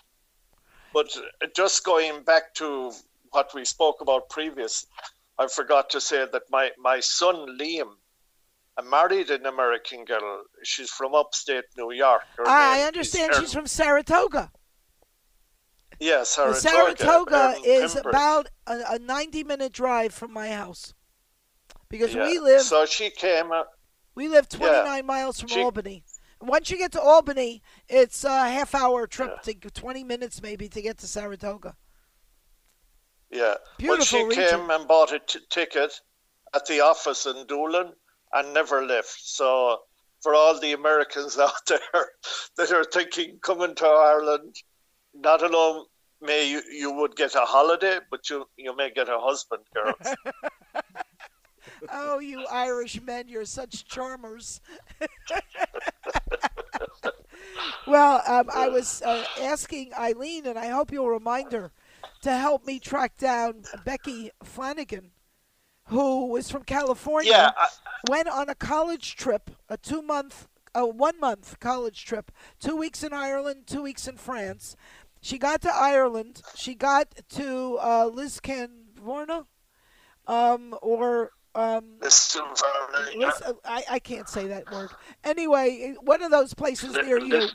And she met John, Yeah. and they fell in love in two weeks. And they, she didn't go on to Paris, but she called her mother often and and told her she's in France having a wonderful time, and then told her mother she's going to leave France and go back to Ireland, and somebody's given her a job, so she's going to work and earn some college pocket money. And she never left. Three children later, she's still in Ireland. Um, but in any event, I really right. need to track her down. And on the second, and it's good that I'm bringing her up, on the second time I was on Doolin Ferry, um, we had spent the day with Becky when she had two children and her two little girls who were darling and Becky and my husband and I. They'd never I don't think they'd been on Doolin Ferry before or else she had been and she said oh you got to go again. So we all went together as a little family group although we're not related um, just related in love. And we went out and that was another wonderful memorable day that connected the dots between Ireland, uh, Becky and her family, and um, Doolin Ferry and my husband and myself. It was a glorious day. So, what what is Yeah, the? no, they're good friends. Uh, and, uh, well, yeah, we got we got to track them down. I lost uh, track of them a couple yeah. of years ago. Um, in any event, Yeah. w- what message do you need to leave with my audience related to why you need to get out on the sea in order to really experience all of Ireland with greater insight?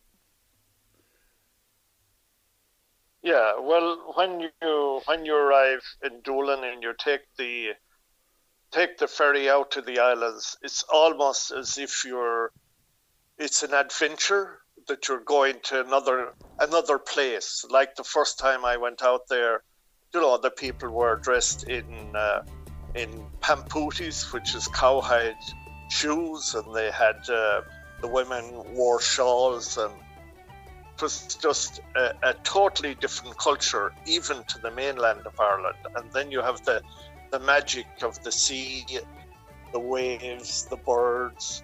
You know, it's it's freedom, and uh, you will have the pleasure of meeting some very kind people. And no matter where you come from, or what your status in life is, it doesn't uh, it doesn't come into anybody's mind when you when you when you visit the Aran Islands or the, when you go out on the boat. Everybody is equal.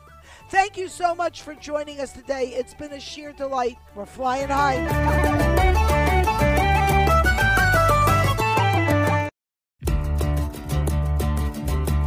Welcome to Travel with Stephanie Abrams.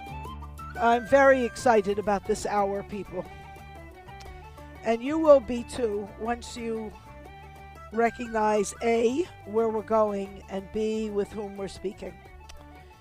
Uh, we're going off someplace warm, relaxing, pampering.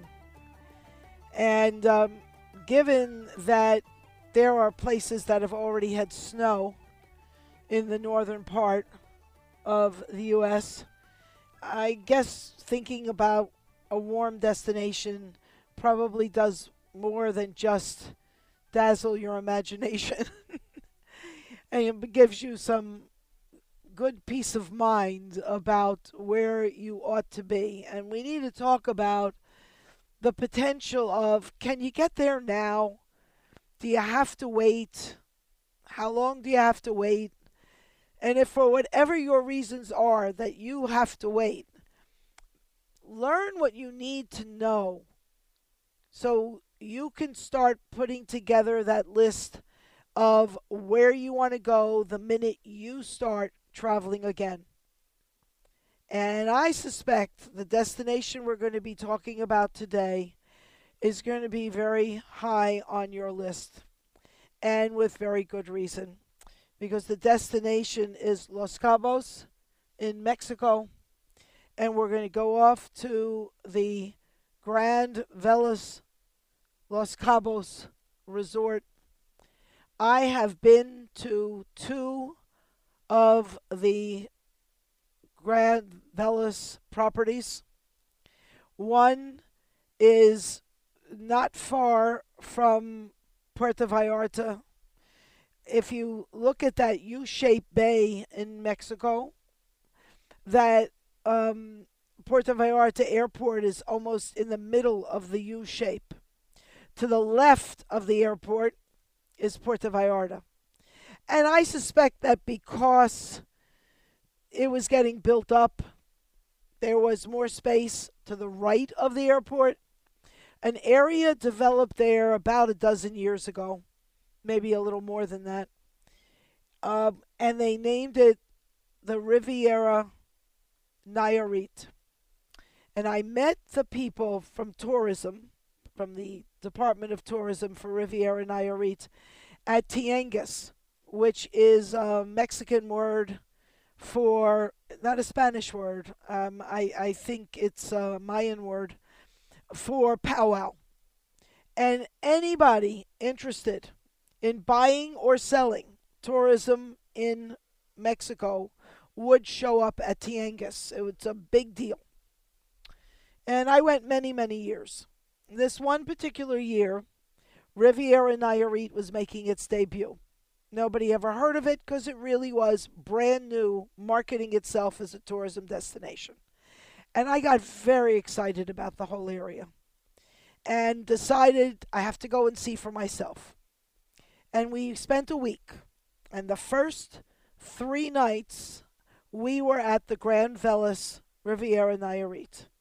And it was a, probably still is, a five star all inclusive property. And most all inclusive properties, though they skimp on the food, the presentation is sloppy, the service is not a number one uh, anywhere you go in the world. I mean, it is the rare all inclusive that does it with perfection. So I was very impressed.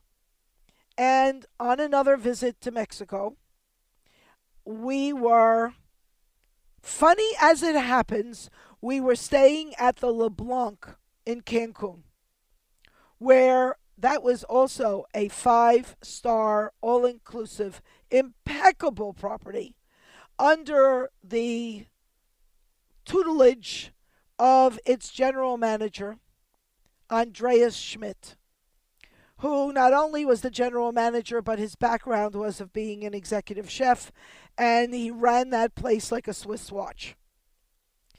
Immaculate, fabulous, wonderful. But as long as we were in Cancun, and it was a hop and a jump from the Riviera Maya, we decided to take a little trip over to see the Grand Velas property there. And we got somebody to give us a site inspection, which means walk me around and let me see things and meet people and whatever. And it was fabulous. And in between there, I got to meet Juan Vela, whose family owns the Grand Velas, the Velas resorts, and what a marvelous individual he is. As charming, as hospitable, as amazing as he could be. And that's that story. Put that on the side now. We go on from the appetizer to the main course. So I fell in love with the general manager of the LeBlanc Hotel in Cancun. Nicest man ever. And he was a doggy person. He told me about his puppy, who was then about three months old. Her name was Inca. She was um, either a golden retriever or a golden lab. I when they're that little, they all look alike. Little butterball of a dog, and he wouldn't or couldn't bring her into the hotel to meet me. So at eight o'clock in the morning, and you know I'm not a morning person. you can get me any time of night. Don't call me early in the morning. I got up early, set the alarm, had a wake up call to get up early to be out on the beach at 8 o'clock in the morning, and he would meet me out on the beach with his puppy so I could meet his puppy. And if you go to sabrams.net, S A B R A M S.net, you will find in the photo gallery a picture of me holding this baby doggy that I just wanted to take home with me. She was so darling. And he was very much involved in doing wonderful things, including getting the executive team of the hotel to paint the employees' lounge to make it more sparkling and spanky new looking. One of the somebody, I don't know if it was on staff or some local artist, had come in and painted this wonderful mural, very Mexican seaside mural, on the walls of the employees' lounge. So even though it was downstairs in the hotel and there were no windows in that room, you felt like you were outside. So the employees had a nice place to be. And when I learned that on Saturday, he and the executive team would be down in this part of the hotel painting the walls uh, for the staff room, I said, Oh, I'd love to paint. Can I come?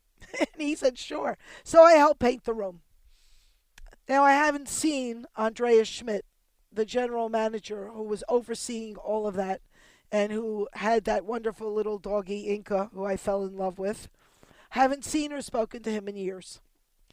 But about three weeks ago, I want to say, I was reading some travel industry news, and there's always announcements who move from here to there. And in, in between all these announcements, I read something about Andreas Schmidt. And my mind says, My Andreas Schmidt? and I read further, and checked it out. And indeed, my Andreas Schmidt is now the general manager at the Grand Velas Los Cabos in Mexico. And I can't wait to talk with him. And you, my dear, are lucky enough to sit in on the conversation with me. So fasten your seatbelt because we're going to be talking with Andreas Schmidt about the Grand Velas Los Cabos right after this. Guests of Stephanie Abrams travel shows when here in the Berkshires of Western Massachusetts stay at the delightful and trendy boutique Hotel on North. Visit their website at hotelonnorth.com. So, Andreas, do you have an employees' lounge that could use some painting? it's great to have Hello, you on Stephanie. We do have an employees' lounge, but right now it is painted already. So thank you very much for your help there. But uh, whenever you come, we, we can we can schedule a, a new a new facelift for our lounge. I'm, I'm, I'm happy to program something for you. we had fun that day, didn't we? It was great. It was very great. It was wonderful. Thank you so much. Well, uh, how long have you been in Los Cabos? Um, it is now two, three years and uh, three years and one month actually, exactly. Like the mail in Mexico, this news traveled very slowly. so uh, it was it was a well kept uh, secret.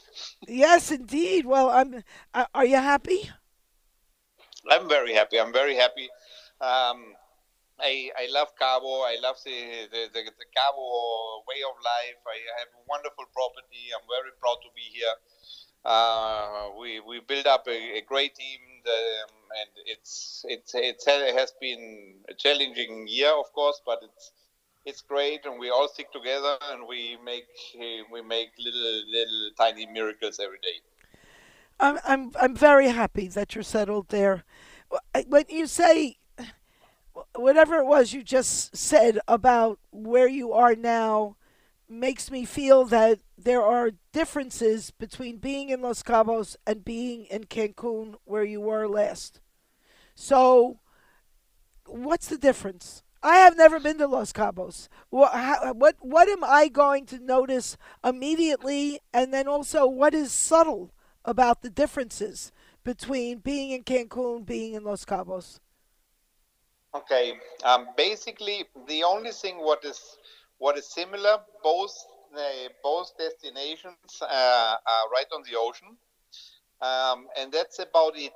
And then we start being completely the opposite uh, in almost everything. Um, uh, Cancun has a wonderful Caribbean uh, turquoise uh, ocean, a lot of palm trees, very humid and white sandy beaches. Um, while you get a completely different environment in Cabo, which is where the where the deserts meet the Pacific Ocean, with uh, with this wonderful different dark blue uh, ambience, and then you have the then you have the desert with the with the cactus and, and the and the mountains. While in Cancun is everything is flat, and it is absolutely stunningly beautiful. But basically both areas. Okay, we're going to take. We need to take a quick commercial break. We're going to come back and we're going to pick it up from there, people. Clearly, I'm going to learn right along with you because I've never been to Los Cabos. Something we have to fix. We'll be right back. Stephanie Abrams here. Don't go away.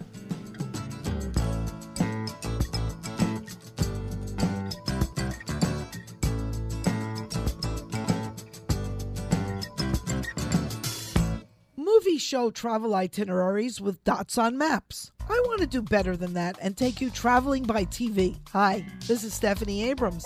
Join me on Sundays on my new show, Travel TV with Stephanie Abrams, airing coast to coast when it's 5 p.m. Eastern Time. Plan to sit right beside me. We'll explore travel for fun, business, reunions, weddings, honeymoons, families, and sports adventures, reaching homes in Boston, New York City, Miami, Orlando, Tampa, Dallas, Houston, Nashville, Las Vegas, Los Angeles, and more cities across America. Our affiliate TV stations are listed at sabrams.com slash blog. That's S-A-B-R-A-M-S dot com slash blog and at biztv.com. Let's take off traveling together when it's 5 p.m. Eastern Time on Sundays. The magic is happening at Yankee Candle Village in South Deerfield, Mass. One of New England's most popular attractions, the village is a unique, entertaining world of fun, fantasy, food, and fragrance for the whole family. It's also the world's largest candle shop, where kids and grown-ups can make their own candles. The village is home to the enchanting Black Forest, where it snows year round. Santa's Workshop, where he welcomes visitors every day of the year. And the Bavarian Christmas Village, filled with sparkling holiday ornaments. In addition to over 400,000 candles, you'll find toys, gifts, and more from great names like Pandora and Vera Bradley. And with tasty treats from Yankee Candy, Fresh Fudge, and Popcornopolis, every day is a holiday or sit down with the family for a wonderful meal at the award winning Chandler's Restaurant. Yankee Candle Village in South Deerfield, Mass., where families come for the candles and stay for the fun. Take the Mass Pike to I 91, exit 24.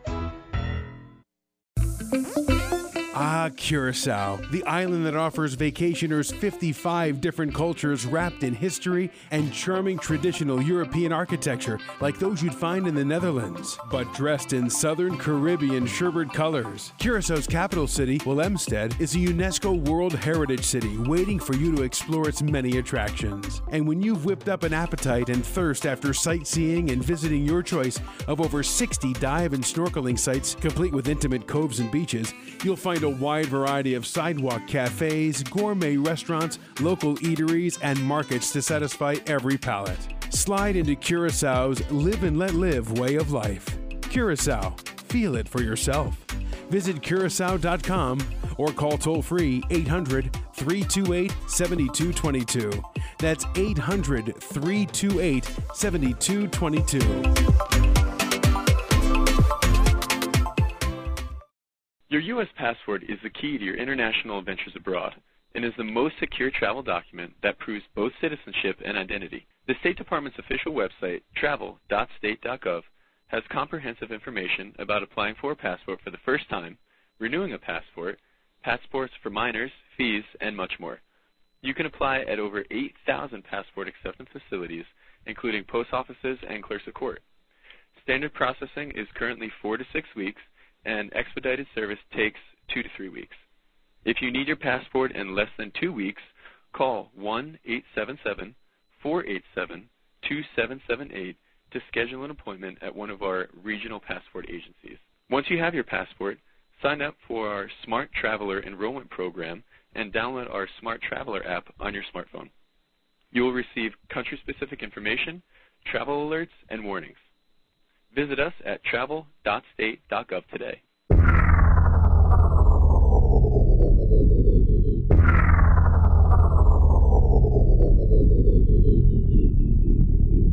It's Travel with Stephanie Abrams. I am truly, truly, sincerely overjoyed to have Andreas Schmidt on the line with me.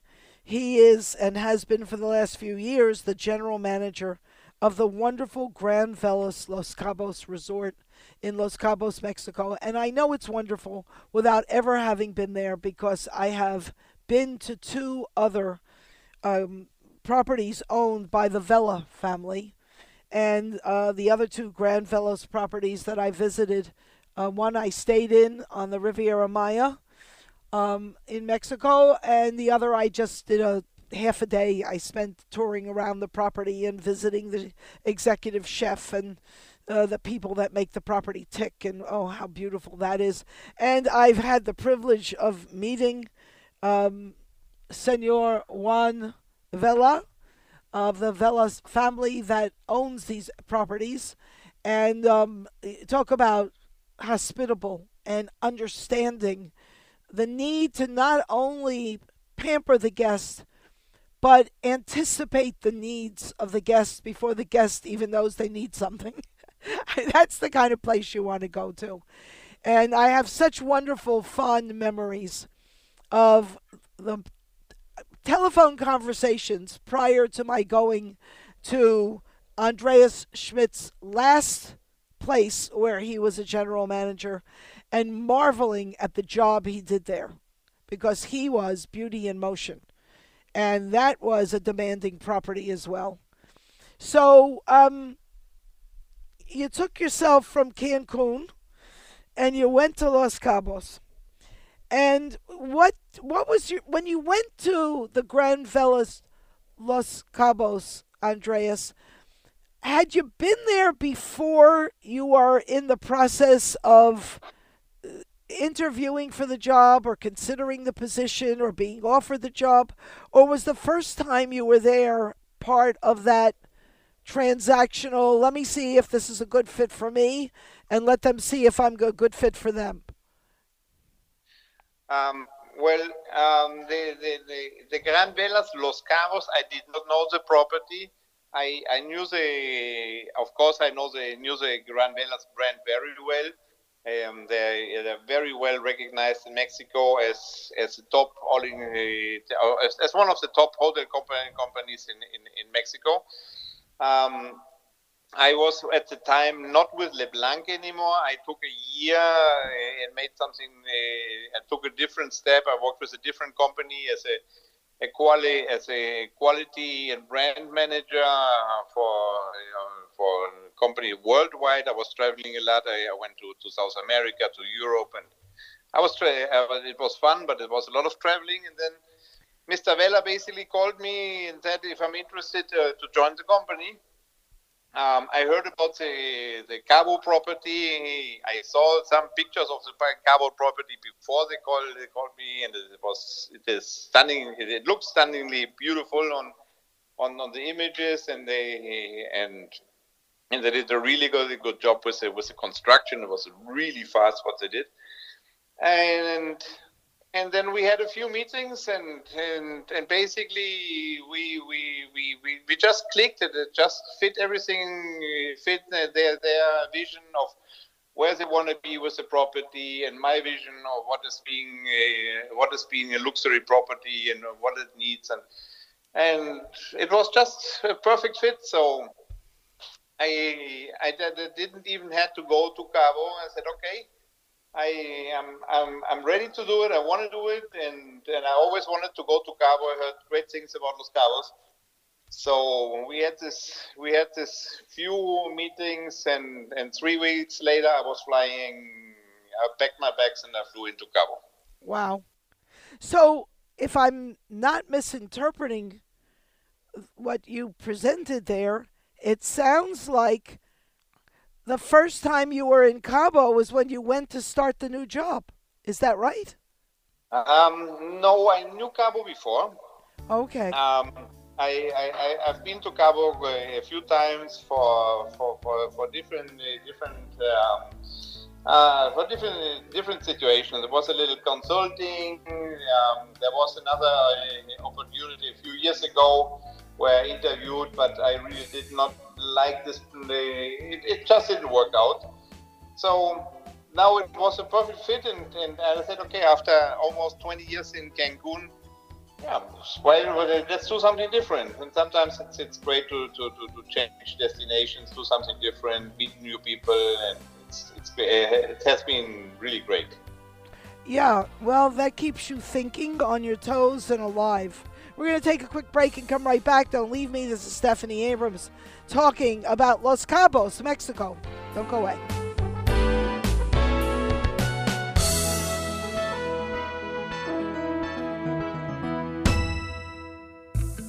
Portions of today's show brought to you by Curacao, offering vacationers cultural experiences wrapped in history and charming traditional European architecture. A UNESCO World Heritage City on a southern Caribbean island with coves, beaches, and over 60 dive and snorkeling sites. Curacao, feel it for yourself. Visit curacao.com.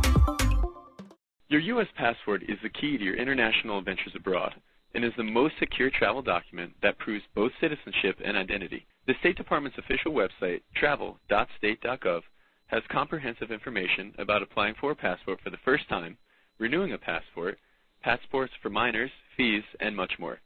You can apply at over 8,000 passport acceptance facilities, including post offices and clerks of court. Standard processing is currently four to six weeks, and expedited service takes two to three weeks. If you need your passport in less than two weeks, call 1 877 487 2778 to schedule an appointment at one of our regional passport agencies. Once you have your passport, sign up for our Smart Traveler enrollment program and download our Smart Traveler app on your smartphone. You will receive country specific information, travel alerts, and warnings. Visit us at travel.state.gov today. Movies show travel itineraries with dots on maps. I want to do better than that and take you traveling by TV. Hi, this is Stephanie Abrams. Join me on Sundays on my new show, Travel TV with Stephanie Abrams, airing coast to coast when it's 5 p.m. Eastern Time. Plan to sit right beside me. We'll explore travel for fun, business, reunions, weddings, honeymoons, families, and sports adventures, reaching homes in Boston, New York City, Miami, Orlando, Tampa, Dallas, Houston, Nashville, Las Vegas, Los Angeles, and more cities across America. Our affiliate TV stations are listed at sabrams.com slash blog. That's S-A-B-R-A-M-S dot com slash blog and at biztv.com. Let's take off traveling together when it's 5 p.m. Eastern Time on Sundays.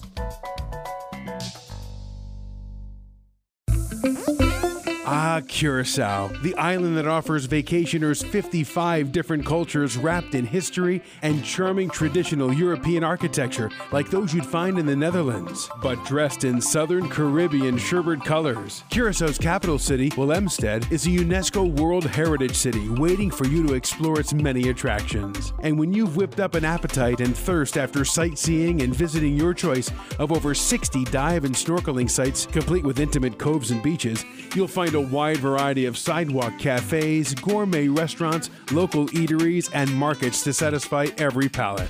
Slide into Curaçao's live and let live way of life. Curacao, feel it for yourself. Visit curacao.com or call toll free 800 328 7222. That's 800 328 7222.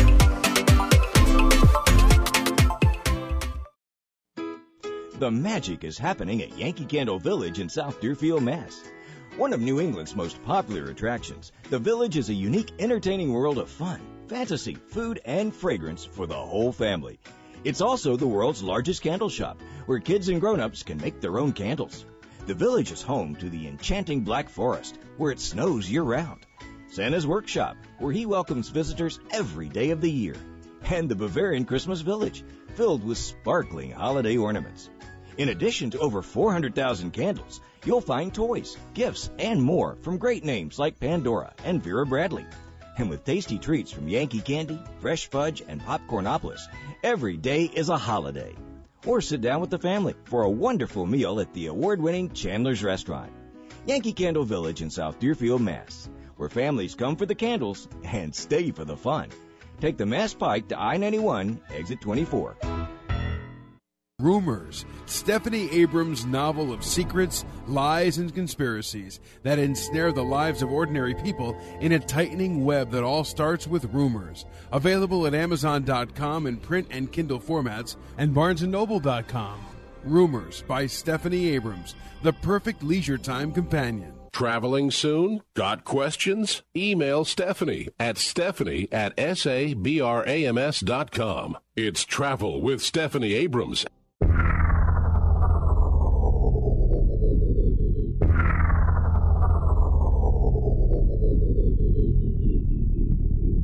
This weather report is brought to you by the Curacao Tourism Board. The long range weather forecast for the north coast to coast calls for snow, sleet, icy rain, slippery roads, and a wind chill factor well below freezing. The long range forecast for Curacao calls for warm and sunny today, warm and sunny tomorrow, next month, and the months that follow, with highs around 86 degrees and lows around 76. Isn't it time to plan your breakaway in Curacao now? Learn more at curacao.com. That's C U R A C A O dot com. It's Travel with Stephanie Abrams. On the line with me, live from Los Cabos, Mexico, is um, a friend that I hardly ever see, but I really hold him with great affection. And that is Andreas Schmidt, the general manager of the Gran Velas Los Cabos Hotel. And if you're just joining us, please note that you've missed a lot today. you really have missed a lot. Um, we have been in Ireland. We have been um, in the Aran Islands. we have been out at sea, um, taking a ferry from the west coast of Ireland to the Aran Islands and exploring the western part of Ireland together. And now we're in Mexico by way of radio. Isn't it wonderful? And um, remember, you can find the podcasts at S Abrams, S A B R A M S dot net, people. Dot com's not happening. S Abrams dot net. Dot com will take you over to Ask Stephanie at Travelers 411 but uh, dot com. But that's all. Everything else now is at sabrams.net and you'll find podcast, archived audio, photo galleries, blogs, um, the first 23 episodes, soon to be 24, of my TV show. Once the, everything is broadcast, it goes there for storage, so it's easy for you to get as video on demand. And, um, oh, there's so much more. Go visit sabrams.net. You'll have a good time. And you'll find uh, the archived audio as well as the podcasts of each show, along with links to the websites of our guests. So you can go and check out everything we talk about and start doing your wish, wish list of where you want to go as soon as you are ready to get up and go. And I think part of that ready to get up and go, um, there are it's complicated today. It's not just a matter of finding the time. It's a matter of making sure that everything else in your life is being properly handled at the moment. And as long as you have the financial wherewithal to get up and go, you need to know that wherever you're going is going to be as concerned about your health and safety as you are about your health and safety. So if we can educate you and motivate you to make the decision that you're comfortable with so that you don't have to become the prisoner of Zenda and you can go places and have some confidence that using your good common sense that mother taught you you can stay well in a place that cares about the safety of its staff and its guests. And so I'm wondering, Andreas, um, Andreas Schmidt, General Manager of the Gran Velas Los Cabos, what are you doing to assure the safety of guests and staff during these very difficult times uh, pandemically? Wow, this is this is a it's a great question, Stephanie. And there's I don't even actually don't know where to begin because we're doing so many things. But let me let me give you an overview and on what is going on as as much as I can remember because operations um, are just completely different from what they used to be. Um, we we divided in basically three areas. One is staff, um, what are we doing for our uh, our service providers and how we keep them safe and we assure that our service providers uh, all our staff in the hotel is healthy and we don't get any contamination through them. And then we have the we have the the, the, the, part with our guests how how we we receive and and and, and welcome our guests. And then is the, the, the daily maintenance what is going on so let me go briefly so through stuff uh, stuff first stuff um, we have our own transportation so it starts already with the transportation picking up our our uh, our waiters and maids and in their in their neighborhoods where, where they live and they will be checked before be, before they enter any any transportations we take their temperatures uh, we check their. This we, is your staff. This is our staff. Yes, this is goes before they get, enter the, the, the bus. They they get temperatures taken. They get they, we measure the oxygen levels. Um, they arrive at the hotel. In the hotel, they must uh, change clothes. Then they, they're going to go through a disinfection progress uh, before they went uh, come into the locker area, come out of the locker area. We have a medic checking them for any signs. And we even do a smell check. So yeah, imagine they what what what a lot of people are saying. You don't you don't you might not have a temperature. You might feel okay, but some uh, one of the most common signs of, of COVID-19 is a loss of loss of smell. So we have a little bag of garlic or coffee, and we, we change it once in a while.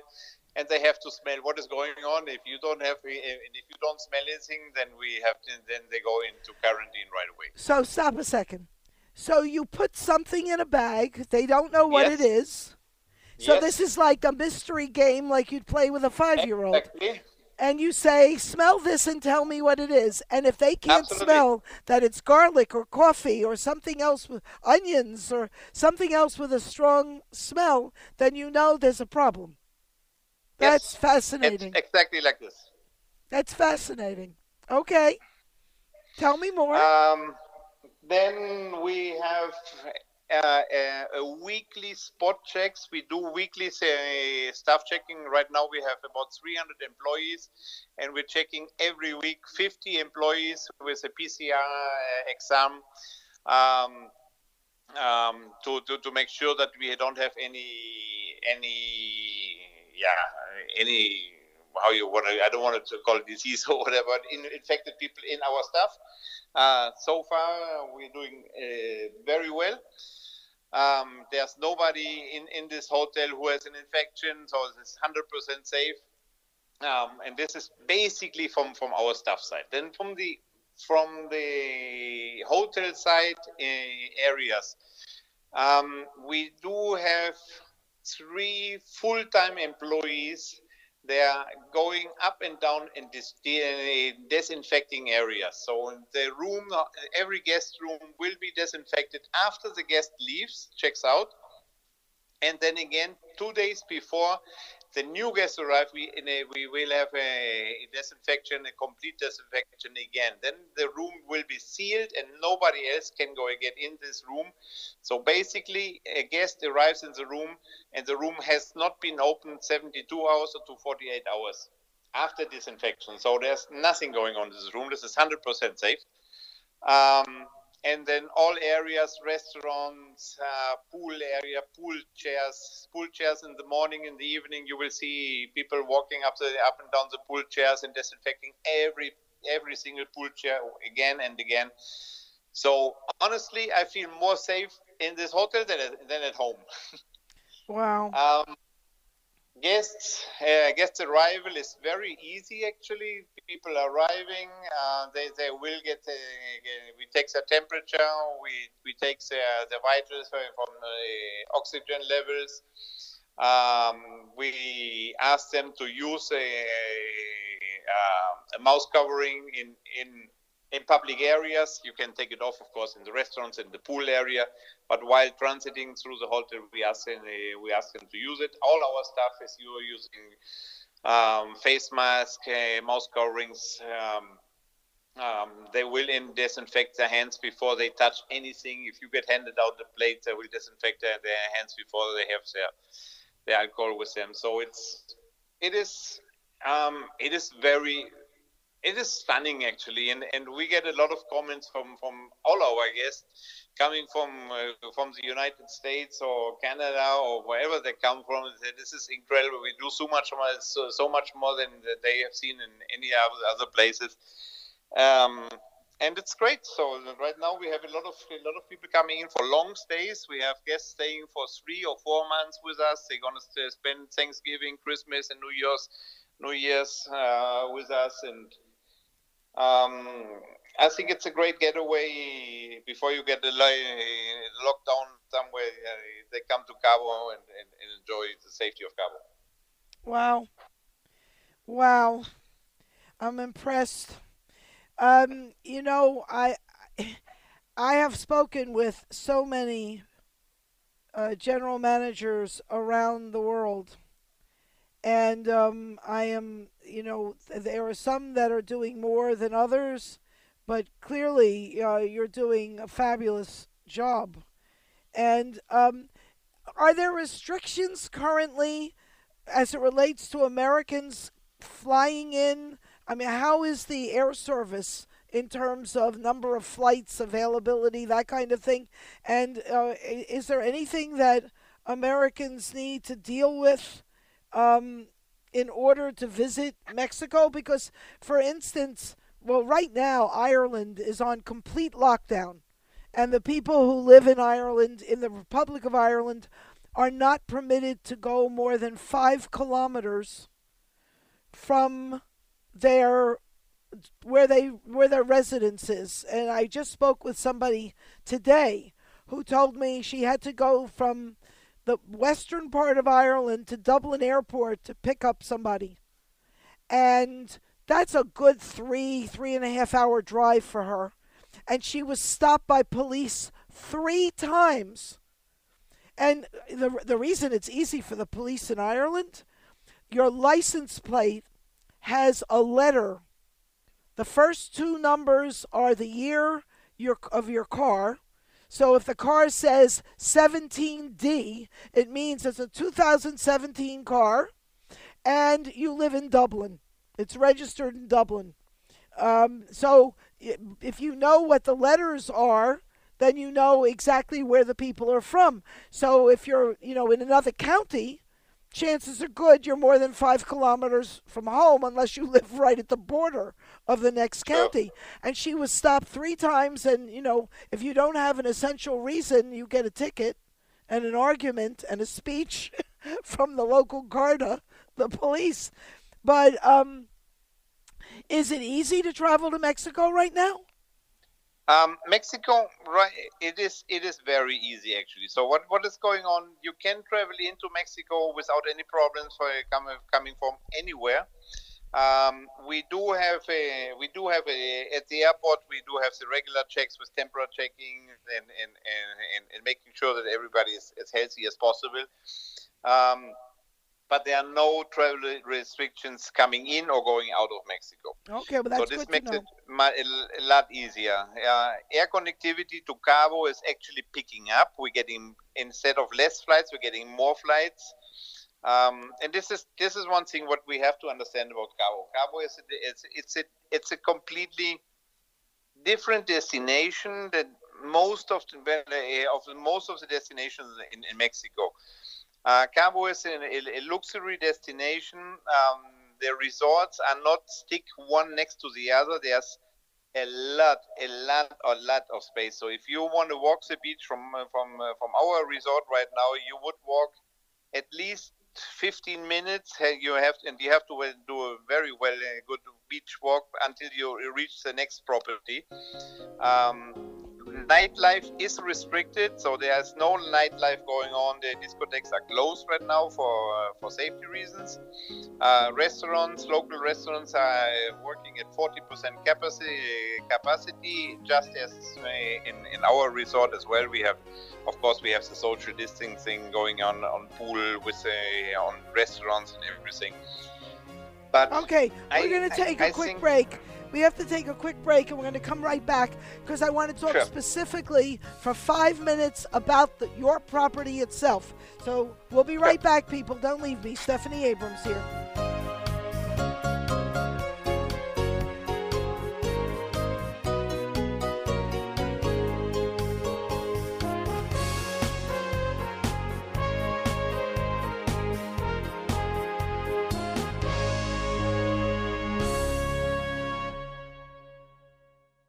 U.S. passport is the key to your international adventures abroad and is the most secure travel document that proves both citizenship and identity. The State Department's official website, travel.state.gov, has comprehensive information about applying for a passport for the first time, renewing a passport, passports for minors, fees, and much more.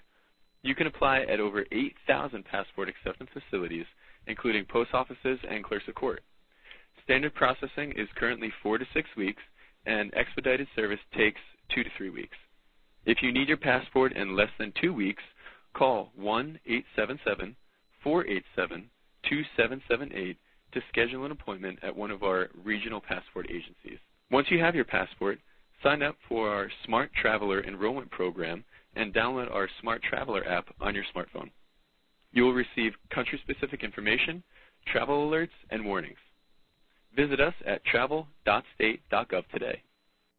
Rumors, Stephanie Abrams' novel of secrets, lies, and conspiracies that ensnare the lives of ordinary people in a tightening web that all starts with rumors. Available at Amazon.com in print and Kindle formats and BarnesandNoble.com. Rumors by Stephanie Abrams, the perfect leisure time companion. Traveling soon? Got questions? Email Stephanie at stephanie at sabrams.com. It's Travel with Stephanie Abrams.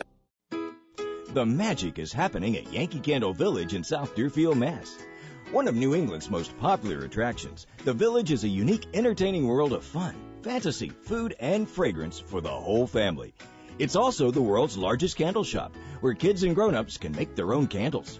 The village is home to the enchanting Black Forest, where it snows year-round.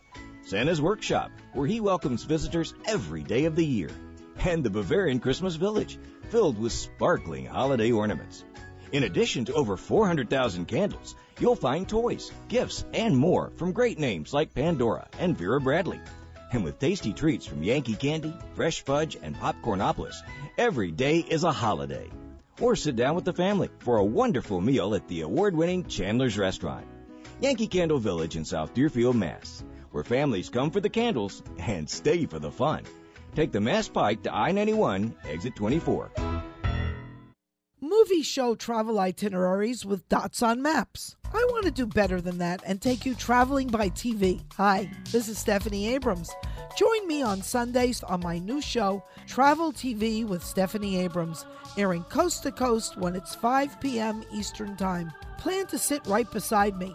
We'll explore travel for fun, business, reunions, weddings, honeymoons, families, and sports adventures, reaching homes in Boston, New York City, Miami, Orlando, Tampa, Dallas, Houston, Nashville, Las Vegas, Los Angeles, and more cities across America. Our affiliate TV stations are listed at sabrams.com slash blog.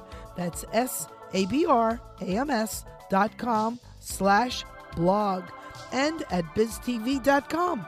Let's take off traveling together when it's 5 p.m. Eastern Time on Sundays.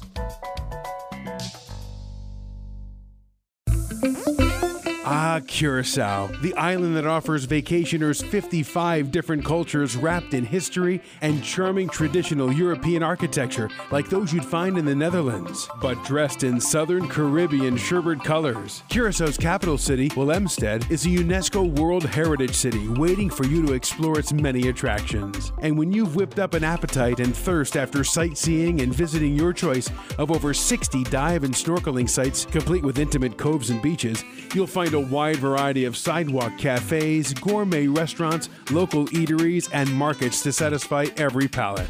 Slide into Curaçao's live and let live way of life. Curacao, feel it for yourself. Visit curacao.com or call toll free 800 328 7222.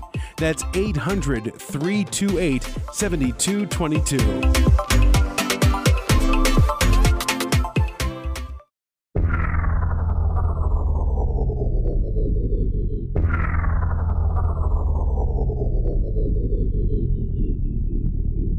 It's Travel with Stephanie Abrams. I'm talking with Andreas Schmidt, the general manager of the Grand Velas Los Cabos Resort. Their website is Velas, V E L A S, velasresorts.com. You'll find a link in the show notes at sabrams.net. And uh, I think the link is also there where the podcasts are. And by the way, if you have a favorite podcaster, just go there. Uh, just you name the podcaster, they podcast our shows. Spotify, iTunes, TuneIn, Breaker, uh, name it, they carry us. So, one of the things that I remember so well from the first time I met Andreas at another Mexico all inclusive property that he ran truly like a Swiss clock. Um, was going to the buffet at breakfast or lunch because mm, dinner, unless you were dying to have a buffet dinner, there were five restaurants in this hotel to choose from where you sat down and were served. But when you went to the buffet, it always looked like you that they just opened the doors to the dining room this second, and you were the first one to get to the buffet. There was never a sloppy spoon. There was never a dish with gravy or sauces dripping all over the place. There was never a dish that looked like it was the garbage, not the food, because people had dug around with the knives and forks and messed it all up. And I found that amazing. Uh, aside from the fact that the quality of the food was superb. And now you translate like that to Grand Velas, this is what you can expect. It, it is everything is so pristine and with an eye for perfection in everything they do. It is it's remarkable. So I want to talk about the Grand Velas Los Cabos. How many accommodations are there, and how many heads and beds can you uh, accommodate when you're full? Okay, uh, Gran Vela Los Cabos is a, is a family property, so it's not adults, adults only. You can bring your, your, your whole family. We have 307 rooms. out of those 307 rooms, we have three presidential suites, 10 governor suites, uh, and 20, 21 uh, Grand Class suites right in front of the ocean. Wow. Um, the, the hotel is featuring uh, six a la carte restaurants, uh, an Italian restaurant. We have a two Michelin star restaurant, the Cocina de Autor from our friend and chef uh, Sidney Schutte from uh, from Holland. He, he runs a tour star uh, Michelin restaurant in, in Amsterdam. Um, we have a, in, an Italian restaurant with an Italian chef from Sicily. We do have a, a French restaurant with a French chef. Um, a Mexican Velas Diez restaurant, which are flavors in, in steaks from Baja California. Um, a Mexican restaurant, which is uh, called Frida, uh, was inspired by Frida Kahlo, the, the menu. Um, what am I missing? We have Cabrilla restaurant, which has a wonderful light seafood dishes, wonderful ceviches, all fresh from the ocean. Is there an Asian restaurant? There is no Asian restaurant. That's the only thing what we are missing. We are, we, but we do have sushi and a, and and some Thai options in our Velas 10 restaurant. Okay. And then we have the Azul restaurant, which is um, which is a, our uh, breakfast and lunch buffet style, impeccable service like like you just described. Right.